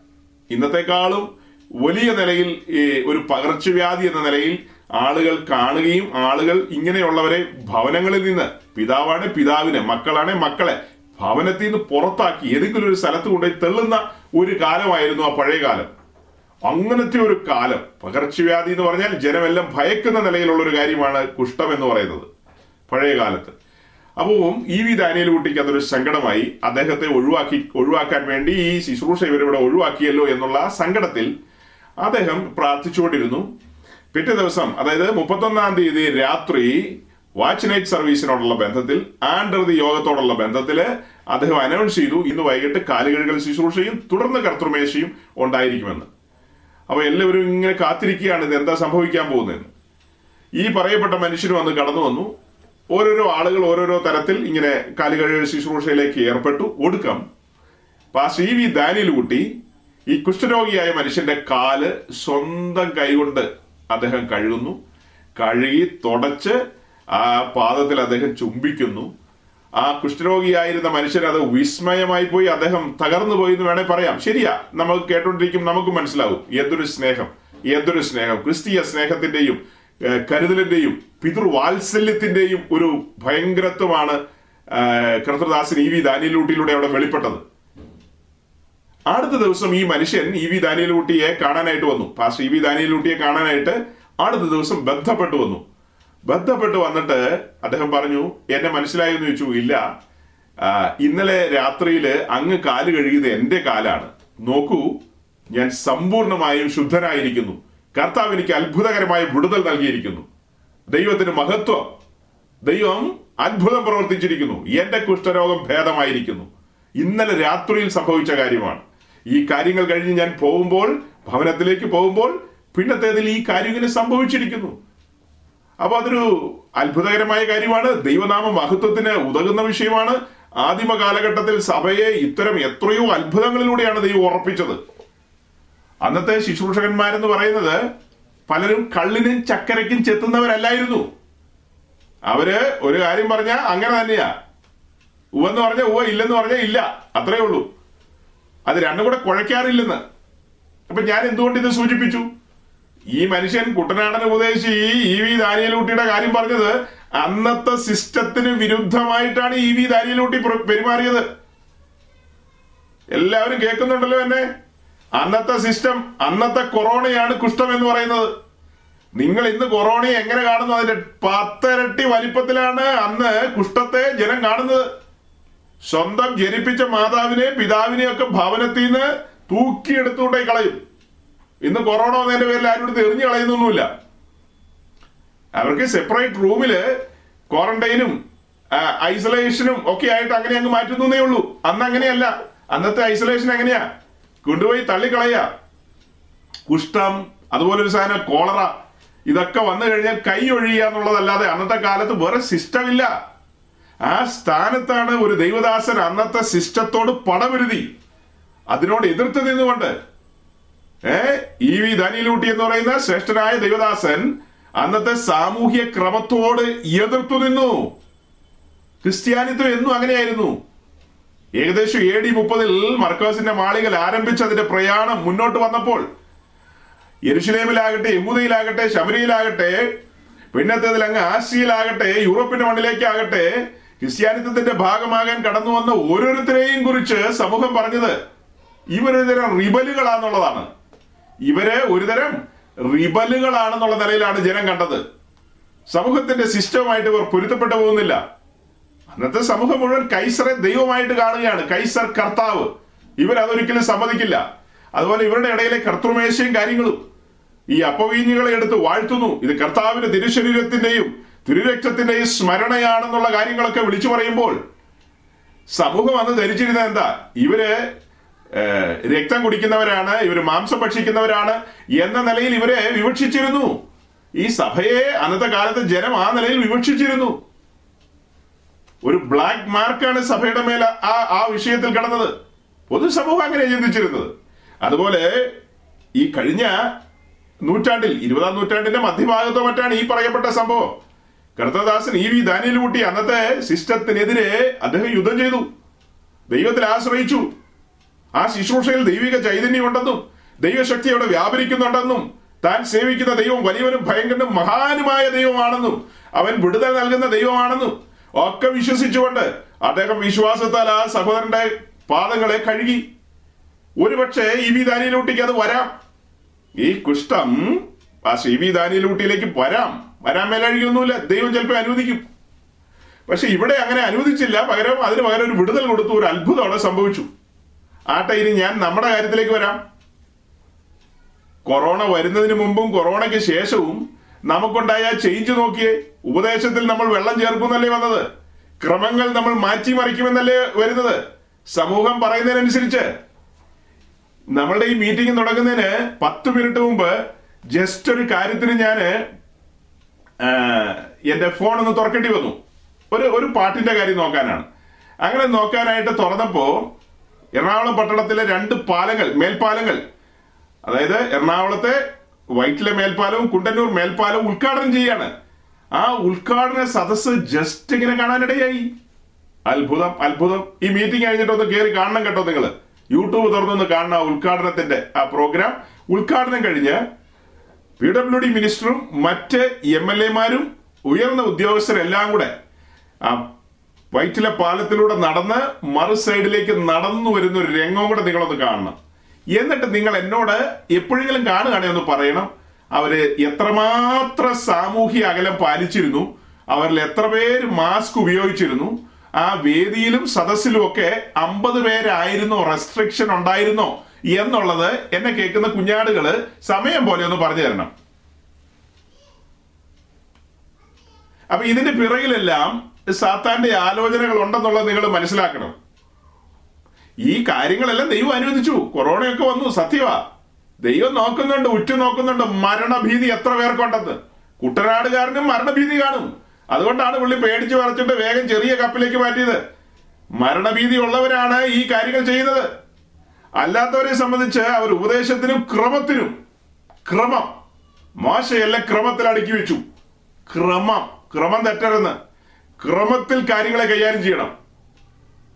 എന്തെങ്കിലും ഒന്ന് കേൾക്കുമ്പോഴത്തേക്ക് നമ്മൾ ഉടനെ എടുത്തിയാടുകയല്ല നിങ്ങൾക്ക് കർത്തൃമേശ തൽക്കാലത്തേക്ക് കുറച്ച് നാളത്തേക്ക് അത് വേണ്ടാന്ന് വെക്കാം. അങ്ങനെ ചെയ്യാം. പ്രത്യേക കാരണത്താൽ ഗവൺമെന്റിന്റെ ഇൻസ്ട്രക്ഷൻ ഉള്ളതുകൊണ്ട് ഞങ്ങൾ അങ്ങനെ ചെയ്യാം. പക്ഷേ ഗവൺമെന്റ് പറഞ്ഞെന്നും കരുതി നമ്മൾ അത് അങ്ങനെ ഇങ്ങനെയൊക്കെ മാറ്റിമറിക്കേണ്ട കാര്യമില്ലെന്നാ പറഞ്ഞത്. അപ്പൊ ഞാൻ ഈ പറഞ്ഞ ഭാഗം കൂടെ വിടുകയാണ്. ഇ വി ദാനിയിലൂട്ടി ഒന്ന് ഓർത്തുകൊള്ളുക. കുഷ്ഠരോഗിയുടെ കാൽ കഴുകിയ മനുഷ്യൻ. ഇന്ന് എത്ര ശുശ്രൂഷകന്മാർ അങ്ങനെ ചെയ്യും? ഇന്ന് എത്ര പേർക്ക് അത്തരത്തിലുള്ള ധൈര്യവും ബലവും ഉറപ്പുമുണ്ട്? നിസാര ഒരു ഓലപ്പാമ്പിനെ കാണിച്ചപ്പോഴത്തേക്കും പേടിച്ച് വിറച്ച് കഴിഞ്ഞ ആഴ്ച ഞാൻ പറഞ്ഞതുപോലെ ക്രെയിൻ കൊണ്ടുവന്ന് അപ്പം എടുത്ത് നുറുക്കി ക്രെയിനിൽ ആളുകളുടെ വായിലേക്ക് തള്ളിയിട്ട് കൊടുക്കുന്ന പുതിയ സിസ്റ്റത്തിലേക്ക് വന്നില്ലേ? ഈ ഇന്നത്തെ ഈ ഉപദേശിമാരെ ആരെങ്കിലും ഈ പറയുന്ന തമിഴ്നാട്ടിലെ ആ കുഷ്ഠരോഗിയുള്ള സഭയിലേക്ക് വിട്ടാൽ ഇവരാരെങ്കിലും കാൽ കഴുകുവോ? കാൽ കഴുകുമോ ഇട്ടാ പഞ്ചായത്തിൽ പോലും നിൽക്കില്ല. അപ്പൊ മലയാളക്കരയിൽ ശ്രേഷ്ഠന്മാരായ ദൈവദാസന്മാർ ഉണ്ടായിരുന്നു സഹോദരങ്ങളെ അവരുടെ കാലം അന്യം നിന്നു പോയിരിക്കുകയാണ്. അതിനിടയിൽ നമ്മളിങ്ങനെ വേറിട്ട സ്വരങ്ങൾ മുഴക്കുന്നതിന്റെ കാരണം നാം പ്രാപിച്ചിരിക്കുന്ന ദൈവശക്തി നാം പ്രാപിച്ചിരിക്കുന്ന അഭിഷേകം അത് ചില്ലറയല്ല അത് ചെറിയ കാര്യമല്ലെന്ന്. കേവലം കത്തോലിക്കരല്ല നമ്മളിപ്പോ കേവലം ഓർത്തഡോക്സുകാരല്ല കേവലം സി എസ് ഐക്കാരല്ല ഇപ്പോ. നിങ്ങൾ കാലാവസ്ഥ മാറിയതൊന്നും അറിഞ്ഞില്ലേ? നാം ദൈവശക്തി ചുമക്കുന്നവരാണ്. നമ്മൾ പ്രാകാരാനുഭവങ്ങൾ പഠിച്ചപ്പോ താമ്രത്തൊട്ടിയെ കുറിച്ച് എന്താ മനസ്സിലാക്കിയത്? പരിശുദ്ധാത്മാവിനെ കാണിക്കുന്നു. പരിശുദ്ധാത്മാവിനെ ചുമന്നുകൊണ്ട് പോവുകയാണ്. പരിശുദ്ധാത്മാവിനെ വഹിക്കുകയാണ്. പിന്നത്തേതിൽ വിവിധ നിലകളിലാണ് നമ്മളത് പറഞ്ഞത്. ആത്മാവ് നമ്മെ നയിക്കുന്നു. ആത്മാവ് നമ്മെ കെട്ടപ്പെട്ട അവസ്ഥയിൽ കൊണ്ടുപോകുന്നു. പിന്നത്തേതിൽ ആത്മാവുമായി നാം ആ ഒരു സമരസപ്പെടുന്നു. ആത്മാവിന്റെ പ്രവൃത്തികൾ നാം മനസ്സിലാക്കുന്നു. അങ്ങനെ ആത്മാവിനോട് സഹകരിച്ച് ആ ഒരു നിലയിൽ നമ്മൾ മുൻപോട്ട് പോകുന്ന ഒരു കാലത്തെക്കുറിച്ച് നമ്മൾ മനസ്സിലാക്കിയവരാണ്. ആ നമ്മൾ എന്തിനാ ഇത്ര ഭയക്കുന്നത്? ഭയക്കേണ്ട ആവശ്യമുണ്ടോ? അപ്പൊ ഞാൻ കഴിഞ്ഞ ആഴ്ചത്തെ ആ കാര്യങ്ങളിൽ നയന്റി പെർസെന്റ് സ്ഥലങ്ങളിൽ നിന്ന് അത് ഒത്തിരി സഹോദരന്മാർ ആ മെസ്സേജ് ഫോർവേഡ് ചെയ്ത് ഫോർവേഡ് ചെയ്ത് ഫോർവേഡ് ചെയ്ത് അനേകരുടെ ഇടയിലേക്ക് എത്തി അനേകരുടെ ഇടയിലേക്ക്. ആ സ്ഥലങ്ങളിൽ നിന്നെല്ലാം വന്ന നെഗറ്റീവ് കമന്റ്സ് അതിലൊരു ഉപദേശി ചോദിച്ച ഗൾഫിലുള്ള ഒരു ഉപദേശി ചോദിച്ച ഇത് പ്രസംഗിച്ച് ഇവനെ ഏതായി പൊട്ടെന്ന് അപ്പൊ ആ പൊട്ടനായി ഇപ്പൊ മറുപടി പറഞ്ഞുകൊണ്ടിരിക്കുന്നത്. ഏ? ഈ ഈ പറയപ്പെട്ട ആളുകൾ അവരുടെ ആ ഒരു സങ്കല്പം നാടോടുമ്പേ നടുവേ ഓടുന്ന ആ സങ്കല്പത്തിനെതിരെ അങ്ങ് പറഞ്ഞെന്ന് മാത്രം. ഇനി ആ ഭാഗം പറഞ്ഞു വിടുകയാണ്. നമ്മളുടെ കാര്യത്തിലേക്ക് വരാം. ഇനി വളരെ കുറച്ച് സമയമുള്ളൂ കാര്യം പറയാനായിട്ട്. പക്ഷേ ഈ കല്യാണത്തിന്റെ കാര്യം ഒരല്പമായിട്ട് നിങ്ങളോട് സൂചിപ്പിക്കേണ്ടതുണ്ട്. ആ വിവാഹത്തിന് വേണ്ടി വളരെയധികം പ്രാർത്ഥിച്ച ഒരു സമൂഹമാണ് T P C prayer room നിങ്ങൾ അവരെ ഓർത്ത് പ്രാർത്ഥിക്കുകയും നിങ്ങളുടെ സ്നേഹം പങ്കുവയ്ക്കുകയൊക്കെ ചെയ്തിട്ടുണ്ട്. അതുകൊണ്ട് നിങ്ങളെ എനിക്ക് ആ ശുശ്രൂഷകളുടെ കാര്യം അത്തരത്തിലൊന്ന് അറിയിക്കേണ്ട ഉത്തരവാദിത്വം ഉള്ളതുകൊണ്ടാണ് നിങ്ങളോടും ഈ ഫെലോഷിപ്പിൽ പങ്കെടുക്കുന്ന സഹോദരങ്ങളോടെല്ലാം പറഞ്ഞത്. രണ്ടാമത് കഴിഞ്ഞ ആഴ്ചത്തെ കാര്യം കർത്തൃമേശയോടുള്ള ബന്ധത്തിൽ ഞാൻ ചില സൂചനകൾ തന്നത്. ഞാൻ അത്ര ഓപ്പണായിട്ട് ഇതിനു മുമ്പെങ്കിലും പറഞ്ഞിട്ടില്ല. അപ്പോൾ കഴിഞ്ഞ ആഴ്ചയാണ് അത്ര ഓപ്പൺ ആയിട്ട് പറഞ്ഞത്. ഒരുപക്ഷെ ഞാൻ ഇങ്ങനെ പറയുമോ എന്ന് ചിന്തിക്കാത്ത പലരും എന്നെ കേൾക്കുന്നുണ്ടാകാം. അവർക്കും കൂടെ മനസ്സിലാകാൻ വേണ്ടിയിട്ടാണ്. ടി പി സി പ്രയർ റൂമിലെ സഹോദരങ്ങൾക്ക് എല്ലാവർക്കും ഏറെക്കുറെ അറിയാം ഞാൻ അങ്ങനെ പറയുമെന്നൊക്കെ. എന്നാൽ ഞാൻ അത്രയും കടത്തി പറയുമോ എന്ന് ചിന്തിക്കാത്ത ആളുകൾ ഈ കൂട്ടത്തിലുണ്ട്. അവരും കൂടെ കേൾക്കാനാണ്. ഗൾഫിലെ മറ്റൊരു ഉപദേശി ചോദിച്ചൊരു ചോദ്യമുണ്ട്. ഇയാൾ ചുമ്മാ വീമ്പിളക്കുന്നതാണ് ഇയാൾ ഇങ്ങനെ ഇരുന്ന് പറഞ്ഞുകൊണ്ടിരിക്കും. കാര്യത്തോടടുത്ത് വരുമ്പോൾ ഇങ്ങേര് ഇതുപോലെ കുടിക്കുവോ? ഇവർ ഈ പറയുന്ന പോലെ ഒരു ഗ്ലാസ്സിൽ നിന്ന് ഒരു പാനപാത്രത്തിൽ നിന്ന് കുടിക്കണമെന്ന് പറഞ്ഞാൽ ഇങ്ങനെ ഇത് ജീവിതത്തിൽ കുടിച്ചിട്ടുണ്ടാവുമെന്ന്. അതിനെന്താ മറുപടി കൊടുക്കുക? അടുത്ത ആഴ്ച എന്റെ കൂടെ പോരെ. അടുത്ത ആഴ്ച ഞാൻ കർത്തൃപേശ നടത്തുന്നുണ്ട്. ഞാൻ എങ്ങനെയാ കുടിക്കുന്നത് എന്നുള്ളത് താങ്കളെ കാണിച്ചു തരാം. അപ്പോൾ ആ ഉദ്ദേശി പറയുന്ന വീഡിയോ എടുത്ത് കാണിക്കണമെന്ന്. ഞാൻ ഈ പ്രസംഗിക്കുന്ന കാര്യങ്ങളിൽ അനുസരിച്ചാണ് ജീവിക്കുന്നത് എന്നുള്ളത് അങ്ങനെ വീഡിയോ എടുത്ത് കാണിച്ച് ബോധ്യപ്പെടുത്തണമെന്ന്. സൗരങ്ങളെ ഇടയ്ക്ക് സിഗ്നൽ മൊത്തം പോയി. ഞാൻ മനസ്സിൽ ഓർത്തു കുറച്ച് ദിവസങ്ങളായി അതായത് കുറെ ആഴ്ചകളായിട്ട് നമുക്ക് ഡിസ്റ്റർബൻസ് ഒന്നുമില്ല. എല്ലാം ഭംഗിയായി സ്മൂത്തായിട്ട് പോവുകയാണല്ലോ എന്ന് മനസ്സിൽ ഓർത്തേ ഉള്ളൂ ഇന്ന്. അപ്പൊ അതുകൊണ്ട് ഇന്ന് എന്തായാലും ഒരു ബ്ലോക്ക് കിട്ടി. ബ്ലോക്കിൽ നിന്ന് നമ്മൾ കരകയറി വരികയാണ്. വേഗം ഏഹ്, പറഞ്ഞ ഭാഗത്തിലേക്ക് വന്ന് നമ്മൾ മുന്നോട്ട് പോവുകയാണ്. അതായത് ഞാൻ ചില സൂചനകളാണ് നിങ്ങളുടെ മുമ്പിൽ തന്നത്.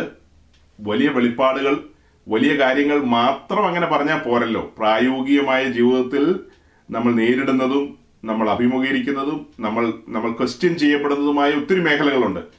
അപ്പൊ ആ മേഖലകളുടെ മറുപടികൾ എന്നോണാണ് ഞാൻ ഇതൊക്കെ പറയുന്നത്. ആ ചോദിച്ചവരൊക്കെ പിന്നത്തേതിൽ ഈ മെസ്സേജ് കേട്ടാൽ അവർ അവർ മനസ്സിലാക്കിക്കൊള്ളുക. ഞങ്ങൾ നമ്മൾ ഈ പറയുന്നത് പോലെ അങ്ങനെ തന്നെ ചെയ്ത് ജീവിച്ച് മുന്നോട്ട് പോകാൻ ആഗ്രഹിക്കുന്ന മനുഷ്യരാണ്. പ്രസംഗം ഒരു സൈഡിൽ ജീവിതം വേറൊരു സൈഡിൽ അങ്ങനെയല്ല. അത് അങ്ങനെ തന്നെ മുന്നോട്ട് പോകാനായിട്ട് കൃപയാൽ ആഗ്രഹിക്കുന്നു. നമ്മൾ കഴിഞ്ഞ പോയ ആഴ്ചകളിൽ സംസാരിച്ചുകൊണ്ടിരുന്നത് സമാഗമന കൂടാരത്തെ മുൻനിർത്തിയാണ്. അങ്ങനെ സമാഗമന കൂടാരത്തിന്റെ വാതിൽ വാതിൽ തുറന്ന് യാഗപീഠം പിന്നത്തേതിൽ താമ്രത്തൊട്ടി. അങ്ങനെ താമ്രത്തൊട്ടി വിശ്വാസ സ്നാനത്തെയും ആത്മസ്നാനത്തെയും കാണിക്കുന്നു. ആത്മസ്നാനം പ്രാപിച്ചവൻ.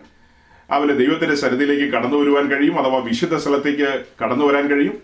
വിശുദ്ധ സ്ഥലവും അതിപരിശുദ്ധ സ്ഥലവും നിൽക്കുന്ന ആ അതിനാണ് മൊത്തത്തിൽ കൂടാരം എന്ന് പറയുന്നത്. ആ കൂടാരത്തിന്റെ പ്രവേശനത്തിന് വേണ്ടി ഒരു മറശീലയുണ്ട് അതാണ് കൂടാര മറശീല അത് അഞ്ച് തൂണുകളിലാണ് കൂടാര മറശീല തൂക്കിയിട്ടിരിക്കുന്നത്. കൊച്ചു കൊച്ചു സൂചനകളാണ് അതിലൂടെ നിങ്ങളുടെ മുമ്പാകെ ഞാൻ വെച്ചത്. അങ്ങനെ ഈ കൂടാരത്തിനകത്തേക്ക് പ്രവേശിക്കുമ്പോൾ ഒരു സൈഡിൽ വിളക്കും ഒരു സൈഡിൽ മേശയും മേശമേൽ അപ്പവും പിന്നെ മുൻപിൽ ധൂപപീഠവും. അങ്ങനെയാണ് വിശുദ്ധ സ്ഥലത്തിന്റെ ഒരു നിൽപ്പ്. അത് കഴിഞ്ഞ് അതിപരിശുദ്ധ സ്ഥലം അവിടെ പെട്ടവും ഇരിപ്പുണ്ട്. ഇത്രയൊക്കെ ഒരു സൂചന തന്നു. അതിനെക്കുറിച്ച് എക്സ്പ്ലെയിൻ ചെയ്തെന്നല്ല. ഇത്രയും ഒരു സൂചന തന്നു കഴിഞ്ഞിട്ട് ഇനി ഈ കൂടാരത്തിന്റെ നാല് മൂടിശീലകൾ അതായത് ഈ കൂടാരം മൂടിയിട്ടിരിക്കുന്ന കാര്യം പറഞ്ഞു കൊണ്ടുവരണമെന്നാണ് ഞാൻ അന്നേരം ചിന്തിച്ചത്. പക്ഷേ കുറച്ചും കൂടി ക്രമമായിട്ട് അതിന്റെ ഒരു ഓർഡറിൽ ചിന്തിച്ചു കഴിഞ്ഞാൽ മൂടിശീലയെ കുറിച്ച് നമുക്ക് അത് കഴിഞ്ഞ് ചിന്തിക്കാം. അതിനു മുൻപ് ഇതിന്റെ ചുറ്റുമിരിക്കുന്ന നാൽപ്പത്തെട്ട് പലകയെ കുറിച്ചുള്ള ചില വാക്കുകൾ ചില അല്പകാര്യങ്ങൾ സൂചിപ്പിച്ചിട്ട് മൂടിശീലയിലേക്ക് കടക്കാം. അതായത് ഈ കൂടാരത്തിന്റെ ചുറ്റും നാൽപ്പത്തിയെട്ട് പലക ഇരിക്കുകയാണ് ആ നാൽപ്പത്തിയെട്ട് പലക എന്ന് പറയുന്നത് ഒരു സൈഡിൽ ഇരുപത് പലകയും ഒരു സൈഡിൽ ഇരുപതും. അതായത് തെക്ക് തെക്ക് സൈഡിൽ ഇരുപത് പലകയും വടക്ക് സൈഡിൽ ഇരുപത് പലകയും അതിന്റെ പിന്നിൽ പടിഞ്ഞാറ് സൈഡിൽ എട്ട് പലകയും. ഇരുപതും ഇരുപതും നാൽപ്പതും എട്ടും നാൽപ്പത്തിയെട്ട് പലക വരും. മുൻവശത്ത് ഫ്രണ്ട് അതായത് കിഴക്ക് വശത്ത് കിഴക്ക് വശത്ത് മൂടുശീലയിട്ട് മൂടിയിരിക്കുകയാണ്. അവിടെ അഞ്ച് തൂണുകൾ നിൽപ്പുണ്ട്. അഞ്ച് തൂണുകളിൽ മൂടുശീല ഇരിക്കുന്നു. അവിടെ പലകയില്ല. അപ്പൊ മൂന്ന് സൈഡിലാണ് പലക വരുന്നത്. നാൽപ്പത്തിയെട്ട് പലക. ആ നാൽപ്പത്തിയെട്ട് പലക മറിഞ്ഞു പോകാതെ അഞ്ച് അന്താഴം കൊണ്ട് അതിന് അവിടെ എഴുതിയിരിക്കുന്നത് ഇംഗ്ലീഷിൽ പറയുമ്പോൾ ബോഡ്സ് ആൻഡ് ബാഴ്സ് എന്ന് പറയും. ബാഴ്സ്. അതായത് നീളത്തിലുള്ള ഒരു ദണ്ട് പോലെ ഒരു കമ്പ് പോലെ ഒരു സംഭവം അതിങ്ങനെ അതിലൂടെ കണക്ട് ചെയ്തു പോയിരിക്കുന്നു. അതുപോലെ ഓരോ രണ്ട് പലകകൾ തമ്മിൽ കണക്ട് ചെയ്യുന്ന അന്താഴങ്ങൾ. അതിനെക്കുറിച്ച് നമുക്ക് പറഞ്ഞു വരാം. അപ്പോ ഇങ്ങനെ അവിടെ നാൽപ്പത്തിയെട്ട് പലക വെച്ചിട്ടുണ്ട്. ആ നാൽപ്പത്തിയെട്ട് പലകയുടെ മുകളിലാണ് കവർ ചെയ്തുകൊണ്ട് നാല് മൂടുശീലകൾ അതായത് കവറിങ്സ് ഏഹ് ഇതിന്റെ കവറിങ്സ് വരുന്ന നാല് മൂടുശീലകൾ. ഇടക്കിടക്കൊക്കെ ഞാൻ എന്തൊക്കെയോ പറയുന്ന കൂട്ടത്തിൽ ഈ മൂടുശീല മൂടുശീല എന്നൊക്കെ പറഞ്ഞു കേട്ടിട്ടുണ്ട് നിങ്ങൾ ആ മൂടുശീലകളെ കുറിച്ച് കുറച്ച് കുറച്ച് വിസ്തരിച്ച് പറയേണ്ടതുണ്ട് അത് അടുത്ത ആഴ്ചകളിൽ അടുത്ത ആഴ്ചയോ അതിന് അടുത്ത ആഴ്ചയിലോ ഒക്കെ ആയിട്ട് പറഞ്ഞു കൂട്ടരാമെന്ന് ഒരു ഒരു ആഗ്രഹമുണ്ട്. അത് വളരെ സീരിയസ് ആയ ഒരു കാര്യമാണ് വളരെ ഗൗരവതരമായ ഒരു കാര്യമാണ്. അപ്പോൾ ഈ പലകകളെ കുറിച്ച് ഈ ബോർഡ്സ് അഥവാ പലകൾ ഇതിനെ കുറിച്ച് പറഞ്ഞ് ഇത് സീരിയസ് അല്ലെന്ന് ചോദിച്ചാൽ ഇത് അതിലും സീരിയസ് ആ സഹോദരങ്ങളെ. ഇതിൽ ഏത് കാര്യം സീരിയസ് അല്ലാത്തതെന്ന് ചോദിച്ചാലോ ഒരു കാര്യം സീരിയസ് അല്ലാത്തില്ല എല്ലാ കാര്യങ്ങളും സീരിയസ് ആണ്. ഇപ്പൊ നിങ്ങൾ കാണുന്നത് സമാഗമന കൂടാരത്തിന്റെ വിശുദ്ധ സ്ഥലത്തെയും അതിപരിശുദ്ധ സ്ഥലത്തെയും കവർ ചെയ്തുകൊണ്ട് നിൽക്കുന്ന നാൽപ്പത്തിയെട്ട് പലകയുടെ ഒരു പിക്ചറാണ് കാണുന്നത് കാണുന്നത്. നാൽപ്പത്തെട്ട് പലക. അതിന്റെ ഒരു സൈഡിൽ ഓരോ പലക ഇങ്ങനെ പൊക്കി പൊക്കി വെച്ചിട്ടുണ്ട്. അത് കാണാൻ വേണ്ടിയിട്ടാണ്. അപ്പൊ ഈ കാര്യത്തെക്കുറിച്ച് നമ്മൾ ശ്രദ്ധിക്കുന്നത് പുറപ്പാട് പുസ്തകം ഇരുപത്തിയാറാം അധ്യായത്തിലേക്ക് വരുമ്പോഴാണ്. പുറപ്പാട് ദിവസം ഇരുപത്തഞ്ചാം അധ്യായത്തിൽ കൂടാരത്തിന്റെ നിർമ്മിതിയെക്കുറിച്ച് പറഞ്ഞു തുടങ്ങിയാണ്. ഇരുപത്തഞ്ചാം അധ്യായത്തിന്റെ ആദ്യ ഭാഗത്ത് എന്തെല്ലാം കാര്യങ്ങളാണ് ഇതിന്റെ നിർമ്മിതിക്ക് വേണ്ടത് എന്നുള്ളത് പറയുന്നു. അതിലൊരു കാര്യമാണ് ഖതിരമരം നിങ്ങൾ വഴിപാടായി ഖതിരമരം കൊണ്ടുവരണമെന്ന് പറഞ്ഞു. അങ്ങനെ പറഞ്ഞു കഴിഞ്ഞിട്ട് ഖതിരമരം കൊണ്ട് പിന്നത്തെ പാരഗ്രാഫ് മുതൽ പെട്ടകത്തെക്കുറിച്ചും വിളക്കിനെക്കുറിച്ചും അങ്ങനെയുള്ള കാര്യങ്ങളെക്കുറിച്ചൊക്കെ ഇങ്ങനെ പറഞ്ഞു വരികയാണ് അതിന്റെ നിർമ്മിതിയെക്കുറിച്ച്. എന്നിട്ട് ഇരുപത്തി ആറാം അധ്യായത്തിലേക്ക് വരുമ്പോൾ അതിന്റെ ആദ്യത്തെ പാരഗ്രാഫ് പതിനാല് വരെയുള്ള വാക്യങ്ങൾ നീണ്ട ഒരു പാരഗ്രാഫ്. ആ പാരഗ്രാഫിൽ നാല് മുടുശീലകളെ കുറിച്ച് പറയുകയാണ്. ഒന്നും രണ്ടും മൂന്നും നാല്. അങ്ങനെ നാല് മൂടുശീലകളെ കുറിച്ചിട്ടാണ് ഒന്നാമത്തെ വാക്യം മുതൽ പിന്നീട് ഏഴാം വാക്യം പതിനാലാം വാക്യം. ഇങ്ങനെ ഈ വാക്യങ്ങളിൽ അതിന്റെ എക്സ്പ്ലനേഷൻ കൊണ്ടുവരികയാണ്. അതും കഴിഞ്ഞിട്ട് പതിനഞ്ചാമത്തെ വാക്യം മുതൽ പതിനഞ്ചാം പതിനഞ്ച് പതിനാറ് പതിനേഴ് ആ വാക്യങ്ങളൊന്ന് വായിച്ചേ ബി. ഹൃദയവാസത്തിന് കതിരമരം കൊണ്ട് നിവർന്നു നിൽക്കുന്ന പലകകൾ ഉണ്ടാക്കണം. ഓരോ പലകയ്ക്കും പത്ത് മുഴം നീളവും ഒന്നര മുഴം വീതിയും ഉണ്ടായിരിക്കണം. ഓരോ പലകയ്ക്ക് ഒന്നോടൊന്ന് ചേർന്നിരിക്കുന്ന രണ്ട് കുടുമ ഉണ്ടായിരിക്കണം. തിരുനിവാസത്തിന്റെ പലകയ്ക്കൊക്കെയും അങ്ങനെ തന്നെ ഉണ്ടാക്കണം. തിരുനിവാസത്തിൽ പലകകൾ ഉണ്ടാക്കണം. തെക്ക് വശത്തേക്ക് ഇരുപത് പലക ഇരുപത് പലകയ്ക്കും താഴെ വെള്ളി കൊണ്ട് നാൽപ്പത് ചുവട്. ഒരു പലകയുടെ അടിയിൽ രണ്ട് കുടുമ കുടുമയ്ക്ക് രണ്ട് ചുവടും മറ്റൊരു പലകയുടെ അടിയിൽ രണ്ട് കുടുമയ്ക്ക് രണ്ട് ചുവടും. ഇങ്ങനെ ഇരുപത് പലകയുടെ അടിയിൽ വെള്ളി കൊണ്ട് നാൽപ്പത് ചുവട് ഉണ്ടാക്കണം. തിരുനിവാസത്തിന്റെ ഈ പലകകളെ കുറിച്ചിട്ടാണ് ഈ ഇരുപത്തി ആറാം അധ്യായത്തിന്റെ പതിനഞ്ച് മുതലുള്ള വാക്യങ്ങൾ താഴേക്ക് വായിച്ചപ്പോൾ നമ്മൾ കാണുന്നത്. ഇതിന് നാൽപ്പത്തിയെട്ട് പലക വേണമെന്നും തെക്ക് സൈഡിൽ ഇരുപതും വടക്ക് സൈഡിൽ ഇരുപതും ബാക്കിൽ ആറ് പലകയും രണ്ട് സൈഡിലെ കോണുകളിൽ ഓരോന്ന് വീതവും. അങ്ങനെ ആറ് രണ്ട് എട്ട്. ഇരുപത് ഇരുപത് നാൽപ്പത് എട്ട് നാൽപ്പത്തിയെട്ട് പലക അവിടെ വരുന്നു. ഈ നാൽപ്പത്തിയെട്ട് പലകയിലേക്ക് സഹോദരങ്ങളെ നിങ്ങൾ നോക്കുമ്പോൾ ഇത് നാൽപ്പത്തിയെട്ട് പലകയല്ല. ആക്ച്വലി ഇത് എവിടെയോ കിടന്ന തടിയാണ് മരം. ഏഹ് എവിടെയോ കിടന്ന തടിയെ പണതൊരുക്കി പണതൊരുക്കി ഇതുപോലെ പലകയാക്കി ഇങ്ങനെ ഒന്നോടൊന്ന് ചേർന്നിരിക്കണം. അങ്ങനെയല്ലേ വായിച്ചത്? ഈ ആശാരിമാരുടെ പഴയ കാലത്തെ പണികളൊക്കെ കണ്ടിട്ടുള്ളവർക്കറിയാം. അവരൊരു തടിക്കഷ്ണത്തിനകത്ത് ഒരു തുള പോലെ അതിന് കൊതഞ്ഞെടുക്കുക എന്ന് പറയും. അങ്ങനെ തുള പോലെ എടുക്കുന്നു. അടുത്തൊരു സാധനം അടുത്തൊരു തടി അതിന്റെ അതിനൊരു ഒരു കാൽ പോലെ ഇങ്ങനെ നീളത്തിൽ റെഡിയാക്കി കൊണ്ടുവന്നിട്ട് അതിനകത്തേക്ക് അടിച്ചങ്ങ് ഇറക്കുന്നു. ഇത് അതിനകത്ത് കടിച്ചിരിക്കുകയാണ് അപ്പോൾ അപ്പൊ ആണി ആണി പോലും അടിക്കണ്ട. ആണിയൊന്നും അടിക്കാതെ അത്ര ബലത്തിൽ അത് ചേർന്ന് അതിനകത്തേക്ക് അങ്ങ് ഇരിക്കും. പണ്ടത്തെ മരത്തിന്റെ പണികളെല്ലാം അങ്ങനെയാ. ഇന്നത്തെ കൂട്ടുള്ള ഈ പ്ലൈവുഡിലുള്ള പണികൾ പോലെയുള്ള പണികളല്ലെന്ന്. അന്നത്തെ പണികളെല്ലാം ഏറിയ പങ്കും അങ്ങനെയാ. അങ്ങനെ ഒരു സംഭവമാണ് ഈ പലകയിൽ തന്നെയുള്ള അതിന്റെ താഴ്ഭാഗത്ത് ഇങ്ങനെ താഴേക്ക് അതിന് കറക്റ്റ് വാക്ക് എനിക്ക് കിട്ടുന്നില്ല. കുടുംബാന്ന് മലയാളത്തിൽ പറയുന്നു. ഈ പുതിയ തലമുറയിലെ മനുഷ്യർക്ക് കുടുംബാന്നൊന്നും പറഞ്ഞാൽ മനസ്സിലാകില്ല കുടുംബ എന്ന് പറഞ്ഞാൽ നമ്മളെ ഈ ഈ ഈ ബ്രാഹ്മിൺസിന്റെ ഇടയിലുള്ള ആൾക്കാർ പട്ടന്മാരുടെ ഇടയിലുള്ള ആൾക്കാരുടെ തലയിൽ കുടുംബ വെച്ചിരിക്കുന്നതാണ്. കുടുംബ അതിന് കുടുംബ എന്നാ പറയുന്നതെന്ന് എനിക്ക് തോന്നുന്നത് അവരുടെ മുടിയുടെ ഭാഗം കുറച്ച് ഇങ്ങനെ എടുത്ത് ചുരുട്ടിക്കൂട്ടി തലയുടെ പുറകിൽ ഇങ്ങനെ പ്രൊജക്ട് ചെയ്ത് തള്ളി നിൽക്കും. അതിനാണ് കുടുംബ എന്ന് പറയുന്നത്. എന്ന് പറഞ്ഞ പോലെ ഈ പലകയുടെ അടിയിൽ അതിന്റെ താഴേക്ക് കുറച്ച് ഭാഗം ഇങ്ങനെ കട്ട് ചെയ്ത് വേറൊന്നിനകത്തേക്ക് ഇറക്കി വെക്കാൻ പാകത്തിന് ചെയ്തു വെച്ചിരിക്കുകയാണ്. ഏഹ് അപ്പൊ ഈ പലക നേരെ മണ്ണിൽ വെക്കുന്നില്ല. ഇതിനു മുമ്പ് നമ്മൾ സമാഗമന കൂടാരത്തിന് ചുറ്റുമുള്ള കതിരമരത്തിന്റെ തൂണുകളെ കുറിച്ച് ഈ കൂടാരത്തിന്റെ ചുറ്റുമുള്ള അറുപത് തൂണുകളെ കുറിച്ച് ചിന്തിച്ചതാണ്.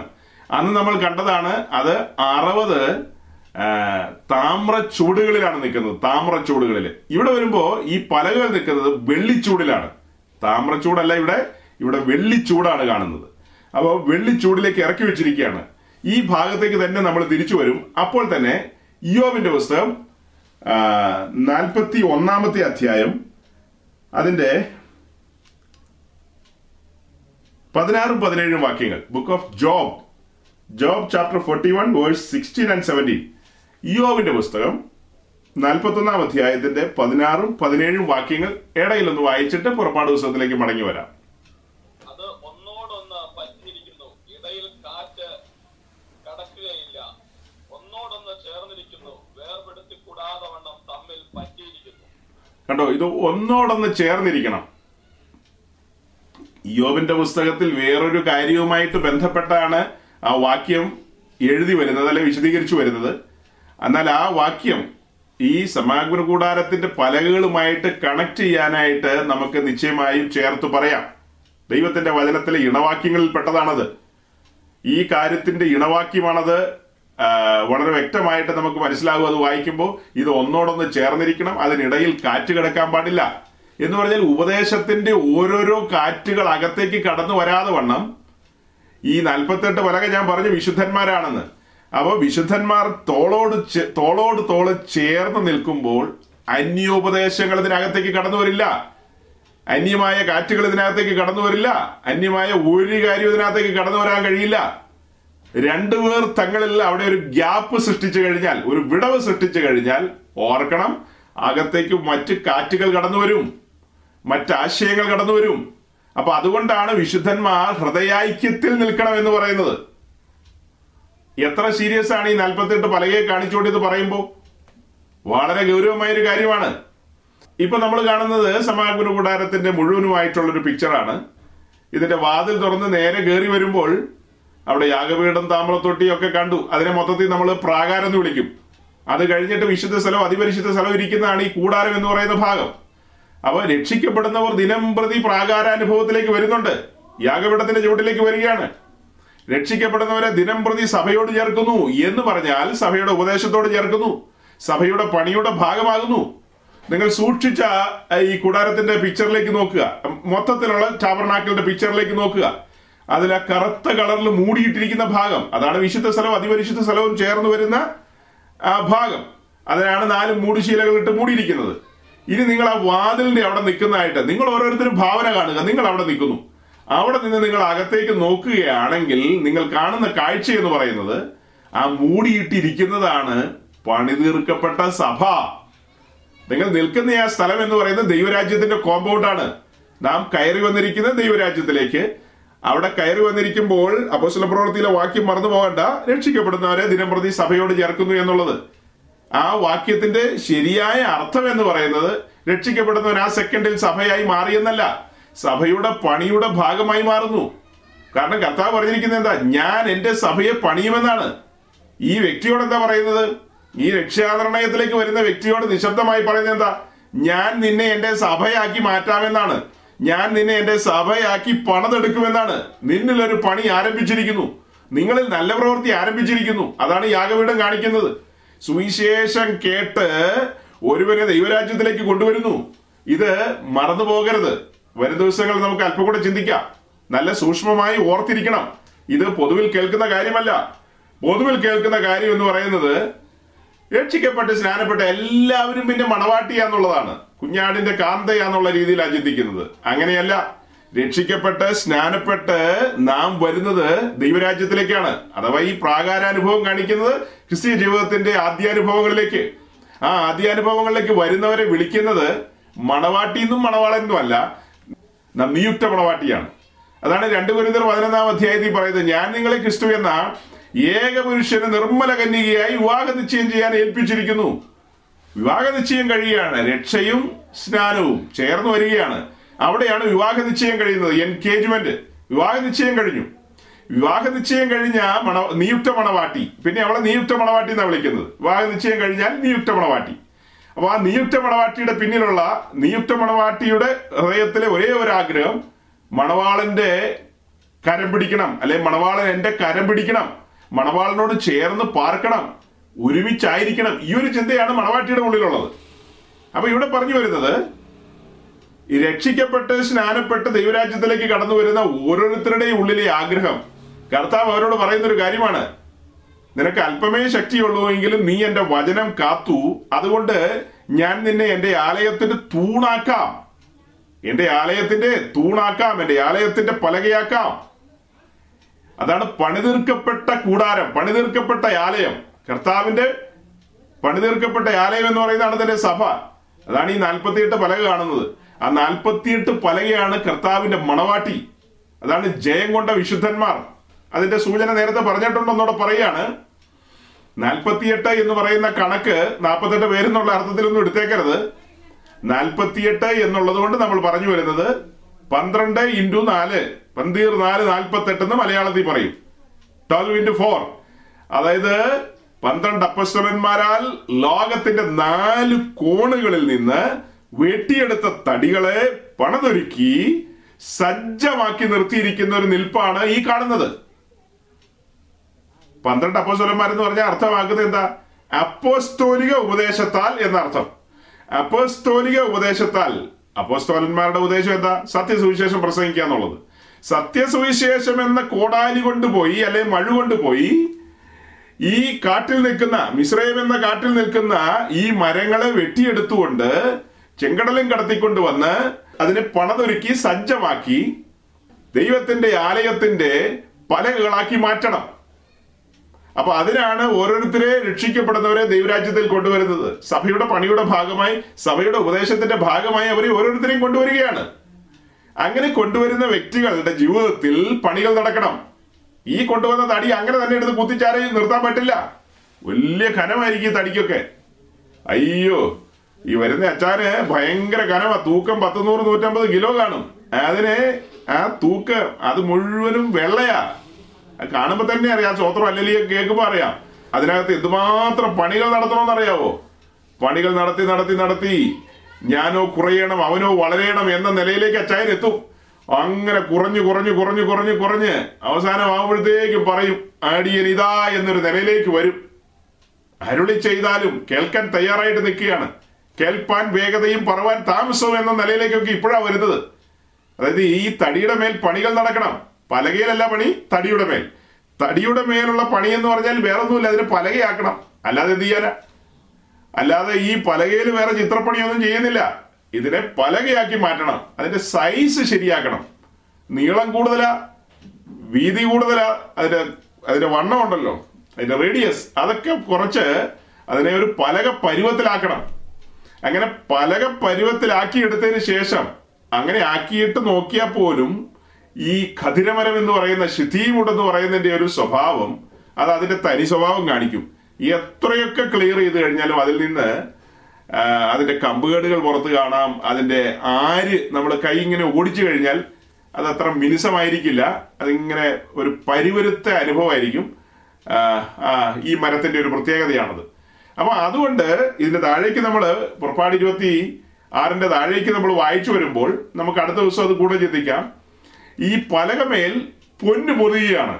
ഇതിന് എത്ര ചിന്തേറിട്ടാലും എത്ര തേച്ചു പിടിക്കിയാലും ഇതിങ്ങനെ ആര് പുറത്തേക്ക് വന്നുകൊണ്ടിരിക്കും. അല്ലെങ്കിൽ അതിന് അതിന്റെ പല ഭാഗത്തും പല കളർ വ്യത്യാസം കമ്പുകേടുകൾ എന്ന് പറയും. അത് മരവുമായി ബന്ധപ്പെട്ട ഒരു ഭാഷയാണ്. അതിന്റെ ചില കുറവ് വശങ്ങളൊക്കെ വെളിപ്പെട്ട് വരും. അപ്പൊ ഇത്തരം അതിന്റെ ഭംഗിയില്ലായ്മ പുറത്ത് കാണാതിരിക്കാൻ പാകത്തിന് തനി തങ്കം കൊണ്ട് പ്യുവർ ഗോൾഡ് കൊണ്ട് അതിനെന്ത് ചെയ്യുന്നു? കവർ ചെയ്യുന്നു. അതിനെ പ്യുവർ ഗോൾഡ് കൊണ്ട് കവർ ചെയ്യുന്നു. അപ്പൊ ഈ ഇവിടെ ഈ പ്യുവർ ഗോൾഡ് തനി തങ്കം കൊണ്ട് കവർ ചെയ്യുന്നു എന്ന് പറയുമ്പോൾ ഈ തനി തങ്കം പല ആംഗിളിൽ നിന്ന് ഇതിനെ കുറിച്ച് പറയും.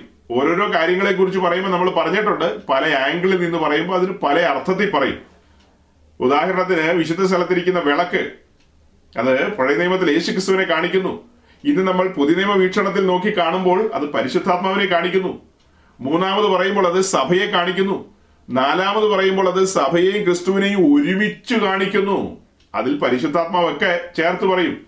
ഒരു കാര്യം തന്നെയാണ് പല ആംഗിളിൽ നിന്ന് നമ്മൾ പറയുന്നത്. അങ്ങനെ പല കാര്യങ്ങളുണ്ട്.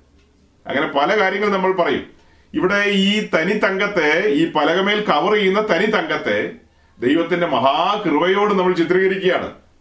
അതായത് ഈ കാട്ടിൽ എവിടെയോ കിടന്ന തടിക്ക് അത്യുന്നതന്റെ സന്നിധിയിൽ ഈ വിശുദ്ധ സ്ഥലത്തെയും അതിപരിശുദ്ധ സ്ഥലത്തെയും ചേർത്ത് ആ സ്ഥലത്തെ നമ്മൾ പറയുന്നത് യഹോവയുടെ സന്നിധി എന്നാണ്. ദൈവത്തിന്റെ സന്നിധി ദൈവത്തിന്റെ സാന്നിധ്യം ഉള്ളടം ആ ദൈവത്തിന്റെ സാന്നിധ്യം ഉള്ളിടത്ത് ഈ പലക വന്ന് നിൽക്കണമെങ്കിൽ അത് അസാധാരണ കൃപ വേണം. ആ കൃപയാണ് അവിടെ നിൽക്കുന്നത്. നമ്മളുടെ മിടുക്കോ കഴിവോ ഒന്നുമല്ല. നാം വിധേയപ്പെട്ട് ഏൽപ്പിച്ചു കൊടുത്തവരായതുകൊണ്ടാണ് ആ കൃപ നമ്മുടെ മേൽ അതുപോലെ വ്യാപരിക്കുന്നത്. പലരെ സംബന്ധിച്ചും രക്ഷിക്കപ്പെട്ട് രക്ഷി രക്ഷിക്കപ്പെടുന്നത് തന്നെ ദൈവകൃപയാണ്.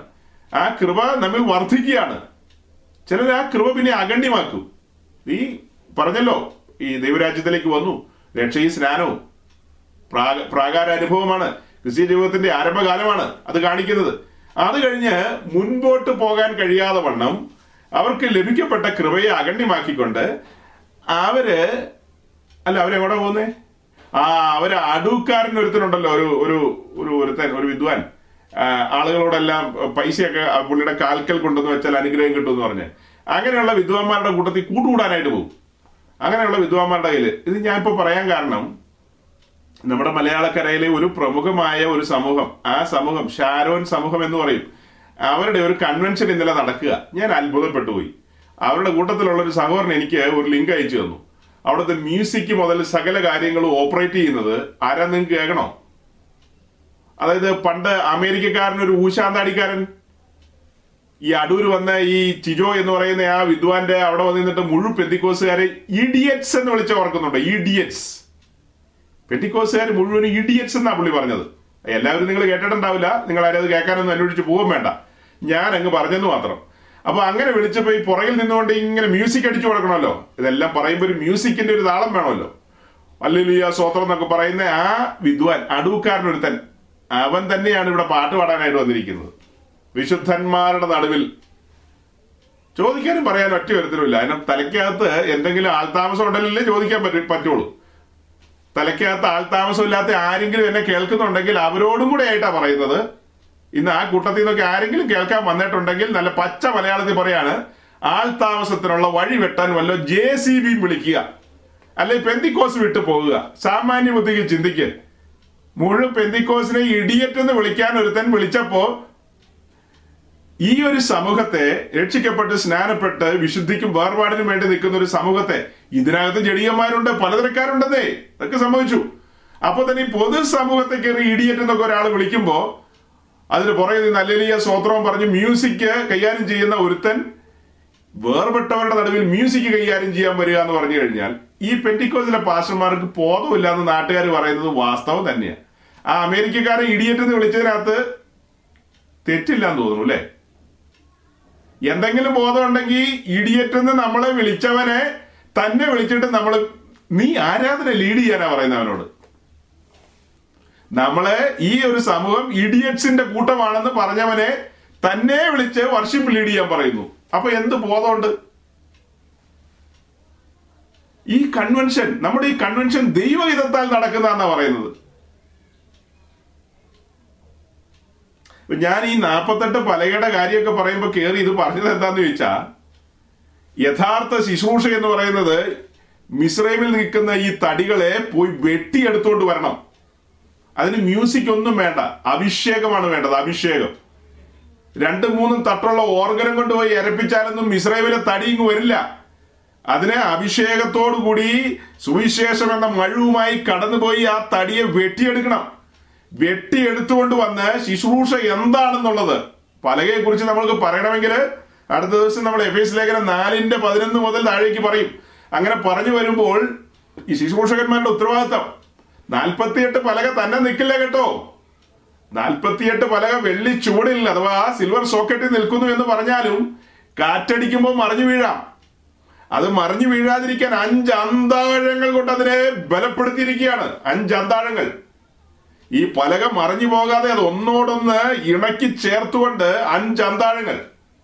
അതിൽ നാലെണ്ണം എന്ന് പറയുന്നത് ഇതൊരു പലകയായിട്ട് കാണുക. ഈ പലകയുടെ രണ്ട് സൈഡിലും ഈ മുകൾ ഭാഗത്തും താഴ്ഭാഗത്തും ഇവിടെ രണ്ട് കണക്ഷൻ അടുത്ത പലകയുമായിട്ട് കണക്ട് ചെയ്യുന്ന രണ്ട് അന്താഴങ്ങളുണ്ട്.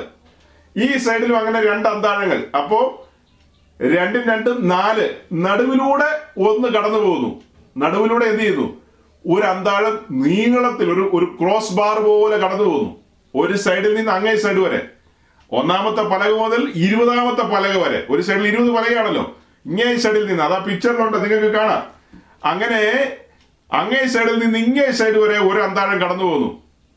ആ അന്താഴമാണ് അപ്പസ്തലന്മാരെയാണ് അത് കാണിക്കുന്നത് അന്താഴം നമ്മൾ നോക്കുമ്പോൾ കാണുന്നത് അപ്പസ്തലന്മാരെയാണ് ഇങ്ങേ സൈഡ് മുതൽ അങ്ങേ സൈഡ് വരെ പോകുന്നത്. പിന്നാലെ ചിന്തിക്കാം.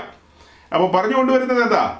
ഈ നാൽപ്പത്തിയെട്ട് പലകയെ നിവർത്തി നിർത്തുന്നതും ഇത് മറിഞ്ഞു പോകാതെ ഇതിനെ താങ്ങി നിർത്തുന്നതും ഈ അന്താഴങ്ങളാണ്. ബാഴ്സ് അതിന്റെ ഉത്തരവാദിത്വം എന്ന് പറയുന്നത് ഇതിനെ ഈ ഒരു നിലയിലേക്ക് സജ്ജമാക്കി കൊണ്ടുവരണം. ഈ ഒരു നിലയിലേക്ക് സജ്ജമാക്കി കൊണ്ടുവരണം. ഇത്രയും വലിയ തടിയെ ഇങ്ങനെ പലകയാക്കണം. അതുപോലെ ഈ പലകമേൽ പൊന്നു പൊതിയണം. അതിനെ വെള്ളി ചുവടിൽ നിർത്തണം. വെള്ളി എന്താ കാണിക്കുന്നത്? വെള്ളി വീണ്ടെടുപ്പിനെയാണ് കാണിക്കുന്നത്. വീണ്ടെടുപ്പിനെ. റിഡംഷൻ പഴയ നിയമത്തിൽ വെള്ളി കാണിക്കുന്നത് വീണ്ടെടുപ്പിനെയാണ്. ആ വാക്യം കൂടെ വായിച്ച് നമുക്ക് അവസാനിപ്പിക്കാം. പുറപ്പാട് ദിവസം മുപ്പതാം അധ്യായം. എക്സോഡസ് ചാപ്റ്റർ തേർട്ടി പതിനൊന്ന് മുതൽ പതിനഞ്ച് വരെ വായിക്കുക യഹോവ പിന്നെ മോശയോട് കൽപ്പിച്ചെന്നാൽ ഇസ്രായേൽ മക്കളുടെ ജനസംഖ്യ എടുക്കേണ്ടതിന് അവരെ എണ്ണുമ്പോൾ അവരുടെ മധ്യേ ബാധ ഉണ്ട- ഉണ്ടാകാതിരിക്കുവാൻ അവരിൽ ഓരോരുത്തൻ താന്താന്റെ ജീവന് വേണ്ടി യഹോവയ്ക്ക് വീണ്ടെടുപ്പ് വില കൊടുക്കണം എണ്ണപ്പെട്ടവർ എണ്ണപ്പെടുന്നവരുടെ കൂട്ടത്തിൽ ഉൾപ്പെടുന്ന ഏവനും വിശുദ്ധ മന്ദിരത്തിലെ തൂക്കപ്രകാരം അര ശേക്കൽ കൊടുക്കണം. ശേക്കൽ എന്നത് ഇരുപത് കേര. ആ അര ശേക്കൽ യഹോവയ്ക്ക് വഴിപാടായിരിക്കണം. എണ്ണപ്പെടുന്നവരുടെ കൂട്ടത്തിൽ ഇരുപത് വയസ്സ് അതിന് മീതെയുള്ളതിനെല്ലാം യഹോവയ്ക്ക് വഴിപാട് കൊടുക്കണം. നിങ്ങളുടെ ജീവന് വേണ്ടി പ്രായച്ചിത്തം കഴിക്കുവാൻ നിങ്ങൾ യഹോവയ്ക്ക് വഴിപാട് കൊടുക്കുമ്പോൾ ധനവാൻ അര ശേക്കലിൽ അധികം കൊടുക്കരുത്. ദരിദ്രൻ കുറച്ച് കൊടുക്കുകയും ഈ പ്രായച്ചിത്ത ദ്രവ്യം നീ ഇസ്രായേൽ മക്കളോട് വാങ്ങി സമാഗമന കൂടാരത്തിന്റെ ശുശ്രൂഷയ്ക്കായി കൊടുക്കണം. നിങ്ങളുടെ ജീവന് വേണ്ടി പ്രായച്ചിത്തം കഴിക്കേണ്ടതിന് അത് യഹോവയുടെ മുൻപാകെ ഇസ്രായേൽ മക്കൾക്ക് വേണ്ടി ഒരു ജ്ഞാപകമായിരിക്കണം. ഓക്കെ മതി. അപ്പൊ ഒരു നീണ്ട ഒരു പാരഗ്രാഫ് വായിച്ചു വായിച്ച് താഴേക്ക് വന്നു. വീണ്ടെടുപ്പിനോടുള്ള ബന്ധത്തിൽ വെള്ളിയുടെ പ്രാധാന്യം പഴയ നിയമത്തിൽ എത്തരത്തിലാണ് പറയുന്നതെന്നുള്ളതാണ് ഈ വാക്യത്തിലൂടെ മനസ്സിലാകുന്നത്. ഇത് പഴയ നിയമത്തിൽ സമാഗമന കൂടാരത്തോടുള്ള ബന്ധത്തിൽ യരുഷലേ ദൈവാലയത്തോടുള്ള ബന്ധത്തിൽ അല്ലെങ്കിൽ ന്യായപ്രമാണത്തോടുള്ള ബന്ധത്തിൽ വളരെ സീരിയസ് ആയ ഒരു ഭാഗമാണ് റിഡംഷനോടുള്ള ബന്ധത്തിൽ അഥവാ വീണ്ടെടുപ്പിനോടുള്ള ബന്ധത്തിൽ. അര ശേക്കൽ വെള്ളി. ധനവാനാകട്ടെ ദരിദ്രനാകട്ടെ എല്ലാവരും അര ശേക്കൽ വെള്ളിയാണ് കൊടുക്കേണ്ടത് വീണ്ടെടുപ്പിനായിട്ട്. എന്നാൽ പുതിയ നിയമത്തിലേക്ക് വരുമ്പോൾ ഒന്ന് പത്രോസ് ഒന്നാം അധ്യായത്തിന്റെ പതിനെട്ടും പത്തൊമ്പതും വാക്യങ്ങൾ.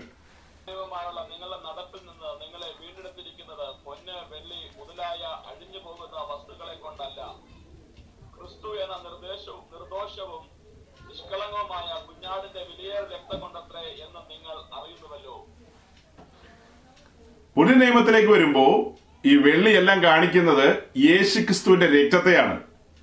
അപ്പൊ നാം ദൈവത്തിന്റെ സന്നിധിയിൽ നിൽക്കുന്നത് ഇത് ഒത്തിരി ഡീറ്റെയിൽ ആയിട്ട് ചിന്തിക്കേണ്ട കാര്യമാണ്. നിങ്ങൾ നിങ്ങൾ ധ്യാനിക്കണം ഈ വിഷയം തന്നെത്താൻ ധ്യാനിക്കണം. വരും ദിവസങ്ങൾ നമുക്ക് അതിനെക്കുറിച്ച് ചിന്തിക്കേണ്ടതുണ്ട്. ഈ നാൽപ്പത്തിയെട്ട് പലക വീണ്ടെടുക്കപ്പെട്ടവരുടെ സംഘമാണ്.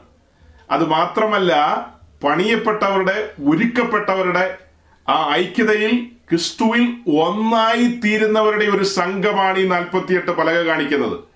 ക്രിസ്തുവിൽ ഒന്നായി തീരുന്നവരുടെ സംഘം.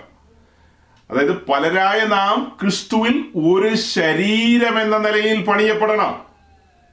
അത് നമ്മൾ വായിക്കുന്നുണ്ട് പുതിയ നിയമത്തിൽ അവർ ഒരു ഒരു ഒരു ഒരു ഹൃദയവും ഒരു മനസ്സിനും ഉടമകളായി മാറിയെന്ന്. ഹൃദയൈക്യത്തിലേക്ക് വന്നു ആദിമസഭ ആ ഹൃദയൈക്യത്തിലേക്ക് നമ്മൾ വരേണ്ടതുണ്ട്. ഹൃദയൈക്യത്തിലേക്ക് വരുന്നത് എങ്ങനെയാ? ലക്ഷ്യം ഒന്നാകണം. സഹോദരങ്ങളെ രക്ഷിക്കപ്പെട്ട് സ്നാനപ്പെട്ട് ഈ പ്രാകാരത്തിലേക്ക് വരുന്ന ഓരോരുത്തരുടെയും ലക്ഷ്യം ഒന്നായി മാറണം. അങ്ങനെ വരുമ്പോൾ ഹൃദയൈക്യം വരും. ഇത് ഈ രക്ഷിക്കപ്പെട്ട് ദൈവരാജ്യത്തിലേക്ക് വരുന്നവർക്ക് പലതരം ലക്ഷ്യങ്ങളാണ്. ലക്ഷ്യം മനസ്സിലായോ? ലക്ഷ്യം. പലതരം ലക്ഷ്യം. പല ഉദ്ദേശങ്ങളാ. ആ ഉദ്ദേശങ്ങൾ എന്നാ ചിലർക്ക് കല്യാണം നടക്കണം. ചിലർക്ക് ഗൾഫിന് പോകണം ചിലർക്ക് ന്യൂസിലാൻഡിന് പോകണം ചിലർക്ക് പ്രൊമോഷൻ കിട്ടണം. ചിലർക്ക് വിസ ഒന്ന് ഒന്നുകൂടെ ഒന്ന് ഷാമ്പ് ചെയ്ത് കിട്ടണം. എന്തെന്തെല്ലാം കാര്യങ്ങളാ? സൗരങ്ങളെ ഇതെല്ലാം നമുക്ക് ആവശ്യമാകട്ടോ തെറ്റിദ്ധരിക്കരുത്. ഇതെല്ലാം ആവശ്യമാണ് ഈ ആവശ്യങ്ങളൊക്കെ നിൽക്കുമ്പോൾ തന്നെ നിങ്ങൾ നിൽക്കുന്നത് പ്രാകാര അനുഭവത്തിലാണോ വിശുദ്ധ സ്ഥലത്തിന്റെ അനുഭവത്തിലാണോ എന്ന് നിങ്ങളൊന്ന് ശോധന ചെയ്താൽ മതി. നിങ്ങൾ നിരന്തരം ദൈവ സാന്നിധ്യം അനുഭവിക്കുകയും ദൈവ ശബ്ദം കേൾക്കുകയും ചെയ്യുന്നുണ്ടെങ്കിൽ ദൈവവചനത്തിൽ നിങ്ങൾക്ക് വെളിപ്പാടുകൾ ലഭിക്കുന്നുണ്ടെങ്കിൽ ദൈവ ഭയം നിങ്ങളെ ഭരിക്കുന്നുണ്ടെങ്കിൽ നിങ്ങൾക്ക് ന്യായമായിട്ട് ഉറപ്പിക്കാം. നിങ്ങൾ ആ വിശുദ്ധ സ്ഥലത്തിന്റെയും അതിപരിശുദ്ധ സ്ഥലത്തിന്റെയും അനുഭവമായ യഹോവയുടെ സന്നിധിയിൽ തന്നെയാണ് എന്നുള്ളൊരു ബോധ്യത്തിലേക്ക് വരാം. അതേസമയം നിങ്ങൾ രക്ഷിക്കപ്പെട്ട് സ്നാനപ്പെട്ട് വന്ന പ്രാരംഭ കാലഘട്ടങ്ങളിലാണെങ്കിൽ നിങ്ങൾ ഈ പ്രാകാരാനുഭവത്തിലായിരിക്കാം. അപ്പൊ നിങ്ങളുടെ മുൻപിലുള്ള ഉദ്ദേശം സോറി നിങ്ങളുടെ മുമ്പിലുള്ള ലക്ഷ്യം നിങ്ങളുടെ മുമ്പിലുള്ള പ്രയോറിറ്റി പ്രൈം പ്രയോറിറ്റി എന്ന് പറയുന്നത് വേഗം എനിക്ക് ദൈവത്തിന്റെ ശരതിയിൽ നിൽക്കുന്ന ആ പലകയായിട്ട് മാറണം. അപ്പോ അതിന് ഒന്നാമത്തെ പടി എന്ന് പറയുന്നത് വീണ്ടെടുപ്പാണ്. വീണ്ടെടുപ്പ് സാധിപ്പിക്കണം. രക്ഷ നടക്കണമെന്ന്. ആ രക്ഷയിലാണ് നമ്മൾ അവിടെ നിൽക്കുന്നത്. രക്ഷയിലാണ് നിൽക്കുന്നത്. അങ്ങനെ രക്ഷിക്കപ്പെട്ടു വന്നവൻ സമർപ്പിതനാകുമ്പോൾ നിങ്ങളിൽ നല്ല പ്രവൃത്തി ആരംഭിച്ചവൻ ക്രിസ്തുവിന്റെ നാളോളം അതിനെ തേക്കുമെന്നാണ് ആ പ്രവൃത്തി നടന്നുകൊണ്ടിരിക്കുകയാണ്. പലക സജ്ജമായിക്കൊണ്ടിരിക്കുകയാണ്. അപ്പോൾ തന്നെ സ്വർഗത്തിൽ നിന്ന് ഓർഡർ വരികയാണ്. അതിനെ പൊന്ന് പൊതിഞ്ഞേക്കാൻ. ദൈവത്തിന്റെ കൃപ അത് വേറെയും പല കാര്യങ്ങൾ പറഞ്ഞു കൊണ്ടുവരും. ദൈവത്തിന്റെ കൃപ പൊന്ന് ശോധന ചെയ്ത വിശ്വാസത്തെ കാണിക്കുന്നു. ദൈവത്തിന്റെ തേജസ്സുമായി ബന്ധപ്പെട്ട് പറഞ്ഞു വരും. അത് അതിന്റെ സാഹചര്യത്തിനനുസരിച്ച് പറഞ്ഞു കൊണ്ടുവരും. അപ്പോ ദൈവത്തിന്റെ കൃപ നമ്മെ മൂടിയിരിക്കുകയാണ്. നമ്മുടെ കുറവുകളെ ഒന്നും വെളിപ്പെടുത്താതെ വണ്ണം നമ്മളെ ദൈവത്തിന്റെ കൃപയാൽ മൂടി നിർത്തിയിരിക്കുകയാണ്. ഇത് എത്രയൊക്കെ കാണിച്ചാലും ഇതിൽ നിന്ന് ആ പഴയ മനുഷ്യന്റെ സ്വഭാവം വെളിപ്പെടും. അപ്പൊ ഇവിടെ പഴയ മനുഷ്യനും പുതിയ മനുഷ്യനും അകത്തെ മനുഷ്യനും പുറത്തെ മനുഷ്യനും എന്ന കാര്യങ്ങളെല്ലാം പറഞ്ഞു കൊണ്ടുവരേണ്ടതുണ്ട്. ദൈവം അനുവദിക്കുന്ന പക്ഷം നമുക്ക് അടുത്ത ആഴ്ചയിലേക്ക് കൊണ്ടുവരാം. അപ്പോൾ തന്നെ യഹോവയുടെ സന്നിധിയിൽ നിൽക്കുന്ന ഈ നാൽപ്പത്തിയെട്ട് പലകയിൽ പൊന്നു പൊതിഞ്ഞിരിക്കുക എന്ന് പറഞ്ഞു. ആ വിളക്കിൽ നിന്ന് തട്ടുന്ന പ്രകാശം സമാഗമന കൂടാരത്തിൽ നിൽക്കുന്ന വിളക്ക് യേശുക്രിസ്തുവിനെ കാണിക്കുന്നു. ആ വിളക്കിൽ നിന്ന് തട്ടുന്ന പ്രകാശം പലകയിൽ അടിക്കുകയാണ്. പലകയിൽ അടിക്കുമ്പോൾ ഉണ്ടാകുന്ന പ്രഭ എന്ന് പറയുന്നത് എന്തൊരു ഭയങ്കരമാണ്. ക്രിസ്തുവിൽ നിന്ന് വ്യാപരിക്കുന്ന ആ തേജസ് നമ്മിലേക്ക് പ്രവഹിക്കുകയാണ്. ആ തേജസ്സിൽ അങ്ങനെ നിൽക്കുമ്പോൾ ഇടയ്ക്ക് വല്ലപ്പോഴും വെട്ടിയെടുത്ത പാറയിലേക്ക് വെട്ടിയെടുത്ത കരികർപ്പത്തിലേക്ക് ഒന്ന് തിരിഞ്ഞു നോക്കണം. പൊന്നു പൊതിഞ്ഞ് നിൽക്കുക. പുറമേ നിന്ന് നോക്കിയാൽ ആ നമ്മുടെ വിശുദ്ധിക്കും നമ്മളെ നമ്മളെ സംബന്ധിച്ച് യോഗ്യമായ നിലയിലാണ് അതൊക്കെ കാണിക്കുന്നത്. അപ്പോൾ തന്നെ എഫ് എസ് ലേഖനം രണ്ടാം അധ്യായത്തിന്റെ ഒന്ന് മുതൽ മൂന്ന് വരെയുള്ള വാക്യങ്ങൾ ഓർക്കണം. അതിക്രമങ്ങളാലും പാപങ്ങളാലും മരിച്ചു കിടന്നവരായിരുന്ന നമ്മെ അവൻ ഉയർപ്പിച്ചു. ഇതിനകത്തേക്ക് നോക്കുമ്പോ എന്താ? ഖതിരമരം അപ്പൊ അതൊന്നും പറയാനൊന്നും പറ്റിയില്ല. നമുക്ക് അടുത്ത ആഴ്ച നോക്കാം. ഖതിരമരം നമ്മുടെ പഴയ മനുഷ്യനെ കാണിക്കുന്നു. ആദാമ്യ പ്രകൃതിയെ കാണിക്കുന്നു. ഇന്നലകളെ കാണിക്കുന്നു. സറണ്ടർ ചെയ്യുന്നതിന് മുൻപ് വരെയുള്ള സമയങ്ങളെ കാണിക്കുന്നു. എഫേസ് ലേഖനം രണ്ടിന്റെ ഒന്ന് മുതൽ മൂന്ന് വരെ കാണിക്കുന്നു. അതിന് താഴെ പതിനൊന്നും പന്ത്രണ്ടും വാക്യങ്ങളൊക്കെ അവിടെ കാണിക്കുന്നു. അങ്ങനെ എത്ര വാക്യങ്ങൾ? തീത്തോസ് മൂന്നിന്റെ മൂന്ന് അങ്ങനെ ഒത്തിരി വാക്യങ്ങൾ. മുമ്പേ നാം ദൂഷകരും എന്നൊക്കെ പറഞ്ഞാ വരുന്നത്. അപ്പൊ ആ മുൻപേ ഉള്ള അനുഭവങ്ങളെല്ലാം ഉണ്ട്. പക്ഷെ അതിനെ ഇപ്പൊ കവർ ചെയ്തിരിക്കുകയാണ്. പൊന്ന് പൊതിഞ്ഞിരിക്കുകയാണ്. ഒന്നും വെളിപ്പെടുത്താതെ വണ്ണം. നമ്മെ ലജ്ജിപ്പിക്കാതെ വണ്ണം. നമ്മെ എന്താ? നമ്മെ ലജ്ജിക്കാൻ അനുവദിക്കാതെ വണ്ണം സ്വർഗത്തിലെ ദൈവം തന്റെ മഹാകൃപ കൊണ്ട് മൂടിയിരിക്കുകയാണ്.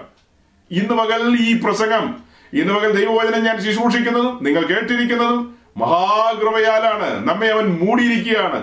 പൊന്ന് പൊതിഞ്ഞ് സൂക്ഷിച്ചിരിക്കുകയാണ്.